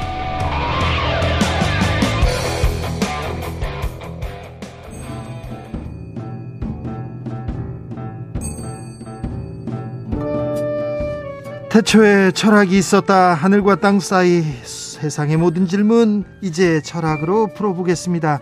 철학 어렵다고요? 일단 맛이라도 봅시다. 철학의 맛. 정치 철학자 김만권 박사 어서 오세요. 예, 안녕하십니까? 네. 박사님 계약했습니까? 아, 저, 뭐, 저는 이번 학기에 강의가 없어서. 네. 이제, 보, 그리고 보통 다 계약은 이제 9월, 학, 대학은 다 9월 초니까요. 네. 아직 뭐 한 1, 2주일 남아있는 거, 일주일 정도 남아있는 거. 그럼 이제 가을, 겨울 예. 강의가 없습니까? 예, 그, 제가 이제 맡고 있는 자리도 또 연구 교수고. 네. 그래서 강의 뭐 이렇게 의무는 없어서요. 연구만 하면 예, 됩니까? 예, 그렇습니다. 예. 어, 부럽습니다. 예, 강의를 안 하니까 너무 좋은 게. 네. 채점을 안 해서 너무 좋습니다. 그래요? 예. 채점하는 게 너무 고통이었는데요. 네. 예. 요즘 학생들 음. 수준 어떻습니까? 아, 요즘 학생들 이제 뭐 수준을 따지면 과거 저 뭐 제가 경험하는 바로는 과거 어느 세대보다 똑똑한 학생들이 들어오고 있는 것 같고. 아, 그래요? 예, 저는 뭐 개인적으로 그렇게 생각합니다. 네. 교육 수준도 높고 그리고 아는 지식 폭도 높고 그런데 이제 전반적으로 좀 그 경향을 보면 수준 차는 좀 많이 큰 것 같아요. 아, 수준 차. 예, 예. 어떤 예, 학생은 예. 공부 열심히 하고 어떤 예, 학생은 안 너무 한다? 잘하는 친구는 너무 잘하고요. 예. 예그 뭐 그렇지 않은 친구가 그렇지 않은 뭐 친구들은 좀 이렇게 격차 차가 좀 크다 그래야 되나? 네. 같은 클래스에서도 약간 그런 느낌이 있는 경우가 많습니다. 아 그래요? 저는 학교 네. 다닐 때 저희가 학교 중학교에 가잖아요. 네. 아 옛날 니네 선배들은 잘했는데 니는 뭐냐? 그리고 고등학교 갔더니 똑같은 얘기를 해요. 야 옛날에 선배들은 잘했는데 네. 네. 니네들은 틀려 먹었다 네. 이렇게 얘기하고 대학교 때도 그렇고요. 예. 뭐 회사 가도 그러더라고요. 네. 그래서 당연히 그렇게 어른들은 음. 그렇게 얘기하나 보다 생각해요. 뭐 이게 근데 우리가 역사를 이렇게 돌이켜 보면 네. 항상 앞선 세대들은 이제 뒤에 오는 세대들한테 야 니네는 그게 뭐냐? 니 소크라테스도 그랬잖아요. 아. 요새 청년들 보면 아이고 막 어? 뭐 이제 그 말이 진짜로 소크라테스가 한 말인가 아닌가에 대해서는 네. 논쟁이 있고요. 네. 그리고 이제 이게 어떤 언론에서 뭐 지어낸 말이다라는 말까지도 있습니다. 예, 네. 그 말은. 예. 자 아무튼 최근에 심심한 사과, 예. 심심한 사과를 했는데 어, 실망이에요. 이런 얘기 아, 얘기로 예. 굉장히 논란이 음, 있습니다. 음. 금일 금요일이고 음. 사흘 왜 사흘이 네. 왜 아니 사일 아니에요. 왜 사흘이라고 해요? 네. 이렇게 검색어 1위도 올랐습니다. 아, 문해력 논, 논쟁 계속 있는데 철학자로서 어떻게 보십니까? 뭐 이게 뭐 좀 철학적으로 말을 하자면 원래 이제 뭐 아리스토텔레스 같은 이제 학 그 철학자들이 우리 인간의 가장 중요한 특징이 정교한 언어로 소통을 하면서 공동체를 만든다 라고 이야기하거든요. 근데 이게 사실 우리가 공동체를 만드는데 가장 큰 핵심이 공유된 언어잖아요. 네. 그래서 이제 공유된 언어를 가지고 서로 비슷한 모든 언어를 유사한 의미로 쓰면서 우리가 거기에 대해서 공통적인 것을 만들어 나가는데 그런데 이제 우리가 그것들을 생각해 보면 문해력이 떨어진다라는 말 자체는 언어의 공통 기반이 사라진다라는 뜻이고 그러다 보니까 이제 여기에 대해서 뭐 논쟁이 나오는 건 그 어느 공동체 어느 시기나 다 있었던 일인 같습니다. 아 그래요. 그런데 네. 정교한 언어로 공동체를 음. 만든다. 아니 정치인들도 그걸 음. 못 하고 있어요. 어른들도 못 하고 있어요. 예, 그거 지금, 맞습니다. 예. 지금 뉴스에 나오는 사람들 거의 못 하고 있는데 뭐 음. 아이들한테 청년들한테 예. 얘기할 예. 그 지적할 거린가 이렇게도 아 뭐 저도 사실은 그런 생각이 좀 드는데요. 네. 뭐 생각해 보면 우리 정치에서 쓰는 언어들을 이제 들여다보면 네. 정치에서 쓰는 언어들이 적대적이고 날이 서 있고 그리고 어떻게 보면 우리가 사실 문해력에서 제일 중요한 게 어떤 단어가 쓰이는 맥락적 사고인데 네. 이제 그런 맥락 다 무시하고 뭐 하나 짚어내서 공격하고 그래 어떤 사람 예. 막 이렇게 뭐 문자 써요 사자성 예. 쓰는데 그거 잘 알고 쓰시나 이렇게 생각도 예. 들고요. 그리고 뭐 문자 그리고 더 나가서 이제 사자성어를 쓰면 자꾸 뭐 그거 비유를 가지고 보도도 자주 나오고 하니까 억지로 사자성어를 만들어서 또 쓰시는 건 아닌가 싶을 때도 있고 뭐 네? 그렇습니다. 예. 이 말도 막 만들고요. 음, 핵관 음, 음. 이런 것도 예. 이거 만들어진 신조 아닙니까? 예, 맞습니다. 뭐 이렇게 그런 것들이 생각해 보면 이제 그 좋은 말인지 아닌 말인지는 잘 모르겠어요. 이게 정말 이렇게 그리고 너무 그것이 어, 일반적으로 쓰이고 있고 그리고 그것들이 어떻게 보면 아무런 뭐 꺼리낌 없이 언론에서도 그대로 쓰고 있고 모두 쓰고 있는데 이렇게 그러니까 어떻게 보면 우리가 옛날에서는 옛날 같은 경우에는 이게 신문지상에 올라올 수 있는 어, 언어, 언어인가 그렇죠. 단어인가 하는 예. 것들이 그냥 너무 편명 평, 그 평범하게 쓰이고 있어서 그 부분에 대해서도 우리가 게이트 키핑 같은 거 좀 제대로 되고 있나라는 생각해 볼 필요가 그러니까 있을 것 같습니다. 정치인이 했다고 해서 그 단어를 음. 그대로 써줘야 되나? 음. 그런데 요새는 음. 또 자극적인 말이면 무조건 언론에서 써주니까. 음. 예, 맞습니다. 실제로는 이제 어떻게 보면 이제 그 문해력 같은 것들을 익히는 가장 중요한 지점들이 우리가 사실은 문자로 습득하는 것들이고 그리고 문자와 그런 것들을 대하면서 어떤 상황에 맞는 그 문자 그것들이 써 있는 것들에 대한 상황에 맞는 상황들을 우리가 떠올려 가면서 매칭시키면서 사실은 우리가 어떤 문해력들이 늘어가는데 지금 현재 그 기능을 좀 제대로 못 해주고 있는 부분은 있는 것 같습니다. 네. 심심한 사과 그 뜻을 지루한 사과 이렇게 생각하는 하는 네. 사람이 있나 보다. 아. 저는 그냥 음. 농담하는 줄 알았어요. 네. 농담일 수도 있고요. 네. 몰랐을 수도 있으나 이게 네. 또 기사까지 돼야 하나. 이것도 좀 고민해 볼 대목이 있어요. 예, 이게 사실은 뭐 이게 그 많은 부분들이 이제 어떻게 보면 그런 것들을 이런 것들을 기사까지 해야 되고 뭐 기사화 시켜야 되고 이런 것들을 우리가 뭐 논쟁까지 해야 되나라는 생각을 많이 하시는 분들도 있는 것 같은데요. 그런데 기본적으로 뭐 우리가 문해력이라고 하는 부분들을 이야기할 때 그 문해력이라는 것들이 단순히 어떤 뭐 문장이나 그런 것들을 이해하는 것들이 아니라 언어 전반에 대한 이해와 사용을 뜻하는 그런 말이기 때문에 사회 가 원활하게 소통하는 데 있어서 가장 기초적인 능력을 이야기하고 있어서 어 그런 부분에 대해서 좀 민감 민감하게 반응하시는 분들도 있다라는 생각이 듭니다. 네. 1719님, 근데 한자 말고 한글 쓰면 안 될까요? 네, 한글을 또 이해를 음, 못 한다는 음. 분들도 많아가지고요. 난님께서 요즘은 책보다 영상 세대예요. 음. 그러니까요, 쓰는 단어가 달라요. 그럴 수 있습니다. 우리도 예, 맞습니다. 젊은 사람들이 쓰는 예. 이렇게 단어 잘 몰라요. 이렇게 말 또 줄임말 모르지 않습니까? 예, 실제로 이제 뭐 우리가 들여다보면 이게 문해력 논쟁이 있을 때 저희들도 학교 다닐 때 생각해 보면 제가 학교 다닐 때 선생님들이 저희들한테 가장 많이 하시는 말씀이 요즘 애들 한자어를 너무 모른다. 아. 뭐 그렇게 맨날 말씀하셨거든요. 근데 이게 생각해 보면 그 당시에 그 말이 문해력이 떨어진다는 말이었어요. 네. 이게 요즘 애들이 또 단어를 몰라서. 그렇죠. 그런데 실제로는 이제 2000년대 들어오면서 7차 교육 과정부터 한문이 필수 과목에서 빠졌는데 근데 우리말 사전에 보면 우리말의 57%가 한자어거든요. 그렇죠. 예, 그러니까 이 한자 교 한자어가 빠지면서 이제 소통에 곤란이 생기면서 이제 앞세대와 뒷세대 사이에 뭔가 좀 막히는 부분이 있는데다가 그리고 시대가 바뀌면서 영향을 주는 언어가 달라진 거죠. 네. 과거에는 한자였다면 요즘은 영어가 이제 영향을 주는 언어가 되어버린 거죠. 그래서 실제로 이제 어떤 표현이 있냐면 아 너 너무 이지적으로 보인다고 그랬더니 날 그렇게 쉽게 보냐고 답을 했다고 이야기를 하더라고요. 아, 나 참. 그래서 이제 시대가 변하면서 주 영향을 주는 언어도 다르고 그리고 저는 세대마다 만들어지는 이제 세대어들이 있고 네. 그리고 세대 고유어들이 있는데 실제로 생각해 보면 우리가 청소년들이 쓰는 말이나 이런 것들을 들어보면서 그 사이에서 쓰는 언어를 우리도 이해하지 못하고 있는 네. 거잖아요. 네. 생각해 보면 우리도 그 세대들의 이야기하는 소통 방식에 대해서 문해력이 떨어지는 걸 수도 있는데 이제 이걸 너무 일방적인 관점에서 앞 세대의 관점에서 뒷 세대를 이야기하는 부분도 뭐 옳은 것 같지는 않고요. 그리고 실제로 제가 그래서 이게 정말 우리 청소년들의 문해력이 떨어지나 싶어서 예. 조사한 자료를 좀 봤었거든요. 예? 그런데 이걸 보니까 이게 되게 놀라운 자료가 하나 있는데요. 2013년에 국제 성인 역량 조사라는 이제 자료 그 조사가 있었는데 여기 보면 한국의 문해력이 273점으로 OECD 평균보다 평균이 266점보다 높았다고 합니다. 그런데 여기 보면 되게 특징적인 게 청년층 그러니까 16세에서 24세에는 OECD 국가 중에 우리나라가 4위였습니다. 네. 그런데 25세를 기점으로 급격히 하락해서 35세에서 44세는 평균 아래, 45세 이후에, 이후에는 하위권, 55세에서 65세는 최하위권으로 떨어져서요. 그러면 이 평가만 보면 예. 젊은 층이 훨씬 더 훨씬 더 문해력이 높습니다. 그래요? 예. 그래서 연령이 높아질수록 문해력 측정 점수가 훨씬 떨어지는 현상 자체가 이제 원래 대부분 다 떨어지긴 하는데 우리가 너무 극적하게 떨어서 우리는 네. 이 커브가 너무 심하다고 해서요. 우리나라는 청소년기에 오히려 문해율이 높고 성인이 되어 갈수록 문해 문해율이 낮아지는 경향이 나왔다고 합니다. 생각해 보면 예.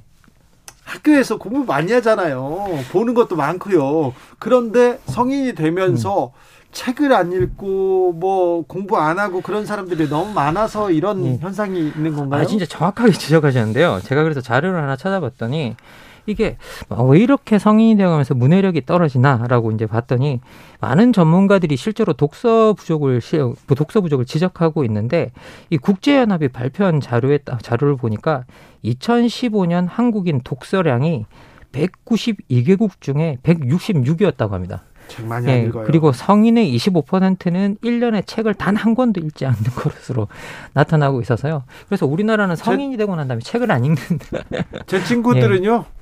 50년 동안 50년 동안 한 권 안 읽은 친구들도 많아요. 지금 세면 이름 다 될 수 있어요. 그런 사람들 많아요. 예, 실제로 그래서 어, 문해력이라는 것들은 우리가 시대가 언어는 시대에 따라 계속 변하게 가기 때문에 실제로 그것을 계속 따라가기 위해서는 우리가 책을 꾸준히 읽고 언론 기사나 이런 것들을 꾸준히 읽어가면서 계속 업데이트를 해야 되는데 네. 그런 것들을 이제 우리가 하지 못함으로 인해서 오히려 우리나라는 어른들이 문해력이 떨어지고 있는데 실제로 우리 젊은이들이 뭐 문해 문해력이 떨어진다고 야단치는 좀 이상한 현상이 아 나타나고 그러네요. 예. 아, 요즘 젊은 친구들 요즘 애들 보면 아이 말세야 이렇게 얘기하시는 분들 네. 걱정하지 마세요. 다 예. 잘하고 있습니다. 예. 김수진님께서 언어는 변화합니다. 음. 한글은 바다와 같아요. 네. 얘기합니다. 그러니까요 조금씩 조금씩 변화하네요. 물결 치네요. 네. 하이드님께서 특히 잘못된 뜻으로 함부로 의미를 부여하는 경우가 너무 많은 것 같아요. 음. 도어 스태핑 다 잘못된 표현 아닌가요? 이렇게. 예, 맞습니다. 원래 도어 스태핑은 기습 취재라는 뜻입니다. 네. 예, 그래서 이게 원래는 언론이 엄격하게 취재 윤리를 지켜가면서 해야 되는 거고요. 네.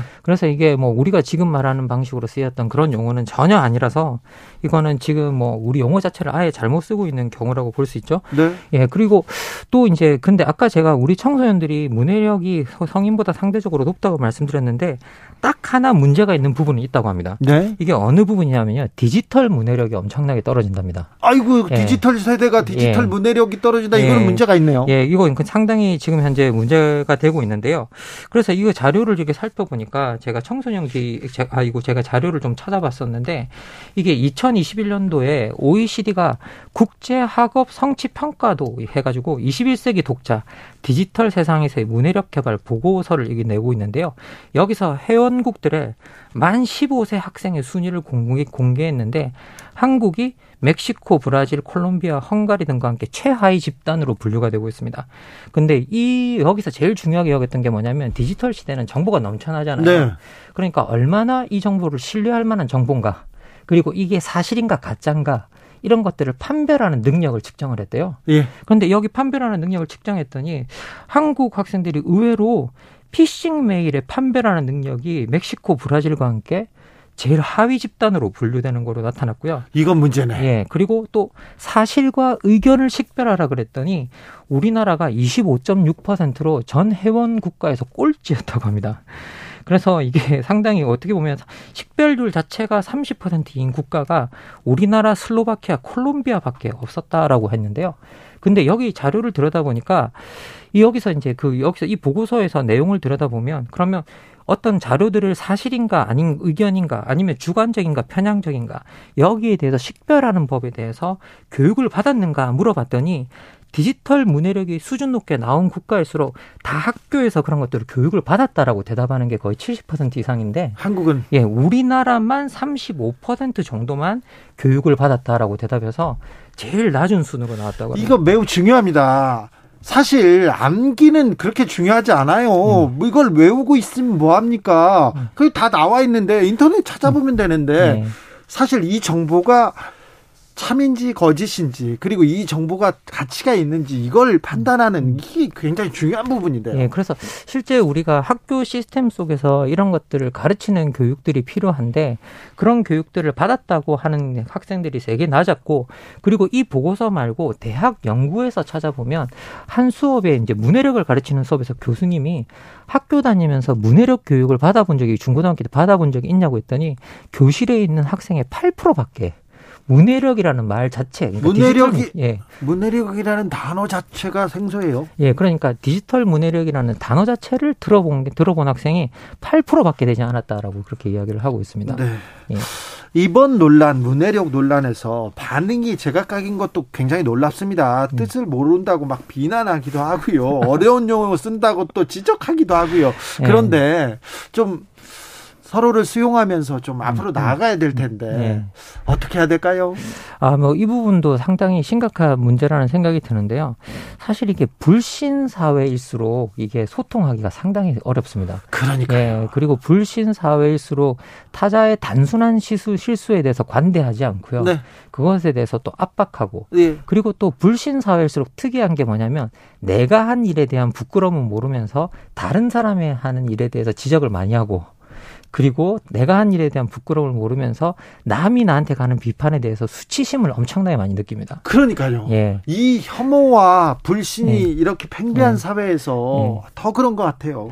예, 그래서 기본적으로는 어떻게 보면 이게 가, 이게 이 문해력 논란이 단순히 우리가 단어의 의미를 알고 있는가 아닌가를 넘어서 실제 우리 사회 구성원들이 얼마나 공통의 언어를 가지고 소통하고 있고 얼마나 공통의 것을 만들어내고 있는가가 상당히 중요한 부분인 것 같고요.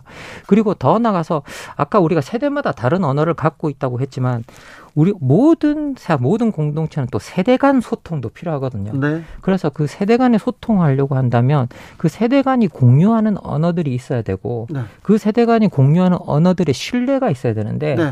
그것들이 지금 현재 부족하기 때문에 자꾸 이제 위에서 어른들이 볼 때는 요즘 아이들이 뭘 몰라라고 예. 이제 비판을 하고 또 아이들이 볼 때는 아니 저런 쓸데없이 지금 쓰지도 않는 저런 말을 우리가 왜 알아야 돼? 그렇죠. 예, 이렇게 이야기하면서 어떻게 보면 이제 그, 그 양쪽 간에 서로 긴장 관계가 형성되고 서로 화해가 될 수 없는 그런 지점이 만들어지는 것 같아요. 박사님, 예. 정치권에 정치권의 30대와 60대 어 윤핵관과 그 30대 이준석 전등 이렇게 왜 대화가 안 통합니까? 네. 이건 뭐, 뭡니까 이건? 뭐, 당연히 쓰는 언어 자체가 좀 다른 것 같고요. 예. 그리고 발상 자체가 다른 것 같고 그리고 어떻게 보면 저는 이제 그 지금 현재 우리 정치 60대 아 이렇게 말하면 이제 뭐 이렇게 좀 오해도 하실 수 있겠지만 좀 훨씬 더 권위적인 언어를 갖고 있는 것 같고요. 그리고 우리 또 이제 또 젊은 세대들 같은 경우에는 어떤 형식이나 이런 것에 얽매이지 않는 어떤 언어를 좀 많이 갖고 있는 것 같은데 근데 그 사이에 어느 절충 지점이 좀 만들어져야 되고 그런데 그런 것들이 만들어지려면 세대 간의 신뢰가 있어야 되는데 존중이 없어요. 예, 서로 존중이 없고 불신이 없, 불신이 만들어져 있으니까 계속 서로 간에 공격만 이어지고 너는 네. 버릇 없어. 네. 그리고 뭐, 뭐 내가 버릇 없 내가 버릇 없다고 말하는 당신들이 오히려 권위적이야. 네. 예, 이런 식의 논란밖에 이제 뭐 안 만들어지고 서로 아무런 타협점도 안 만들어지는 그리고는 계속 또 수위만 높아져요. 그렇죠. 계속 서로 이제 수위가 높아지고 서로 이제 뭐, 어, 이렇게, 어, 서로를 죽이려고 하는 뭐, 뭐라고 해야 될까요? 그런 말들을 던지면서 자꾸 등에 칼 꼽느니 뭐, 옆구리에 칼을 쑤시느니 뭐, 이런 표현을 뭐 하면서 이제, 어, 그 하는 걸 보면 좀 안타까운 측면이 있습니다. 예. 네. 알겠습니다. 아, 철학자는 뭐 아무 질문만 아무 질문이나 해도 다 대답을 하네요. 아, 무슨 말씀이세요? 훌륭하십니다. 네. 아니, 아닙니다. 예. 자, 철학의 맛 마침표 찍어 보겠습니다. 철학의 맛 오늘의 결정적 한마디는 뭡니까? 서로 존중해야 한다. 그렇죠. 예. 서로를 존중해야 그 다음에 대화도 되고 신뢰도 네. 가고 사랑도 싹트고 뭐 뭐든 될 거 아닙니까? 네, 왜 이렇게 미워할까요? 그러니까 서로 좀 안 미워했으면 좋겠습니다. 네. 네. 혐오와 불신이 이렇게 팽배한 시대에서 많은 고민을 좀 철학적으로 좀 풀어야 될 텐데 박사님 얘기를 좀 들어야 될 텐데. 아 무슨 말씀입니까? 네, 그런 생각합니다. 박사님 감사합니다. 예, 감사합니다. 김만곤 박사 함께했습니다. 주진우 라이브는 여기서 인사드리겠습니다. 익스트림의 More Than Words 들으면서 저는 갈게요. 돌발 퀴즈의 정답 잭스놀 미팅이었습니다. 오사구님 세대마다 언어 형식 차이가 있기도 하고 갈수록 신조 늘어만 가지만 유아기부터 한글 국어 바른 사용 가르쳐야 합니다. 너무 입시 교육에 아이들 너무 찌들어가지고 너무 힘들어요. 이렇게 얘기합니다. 네.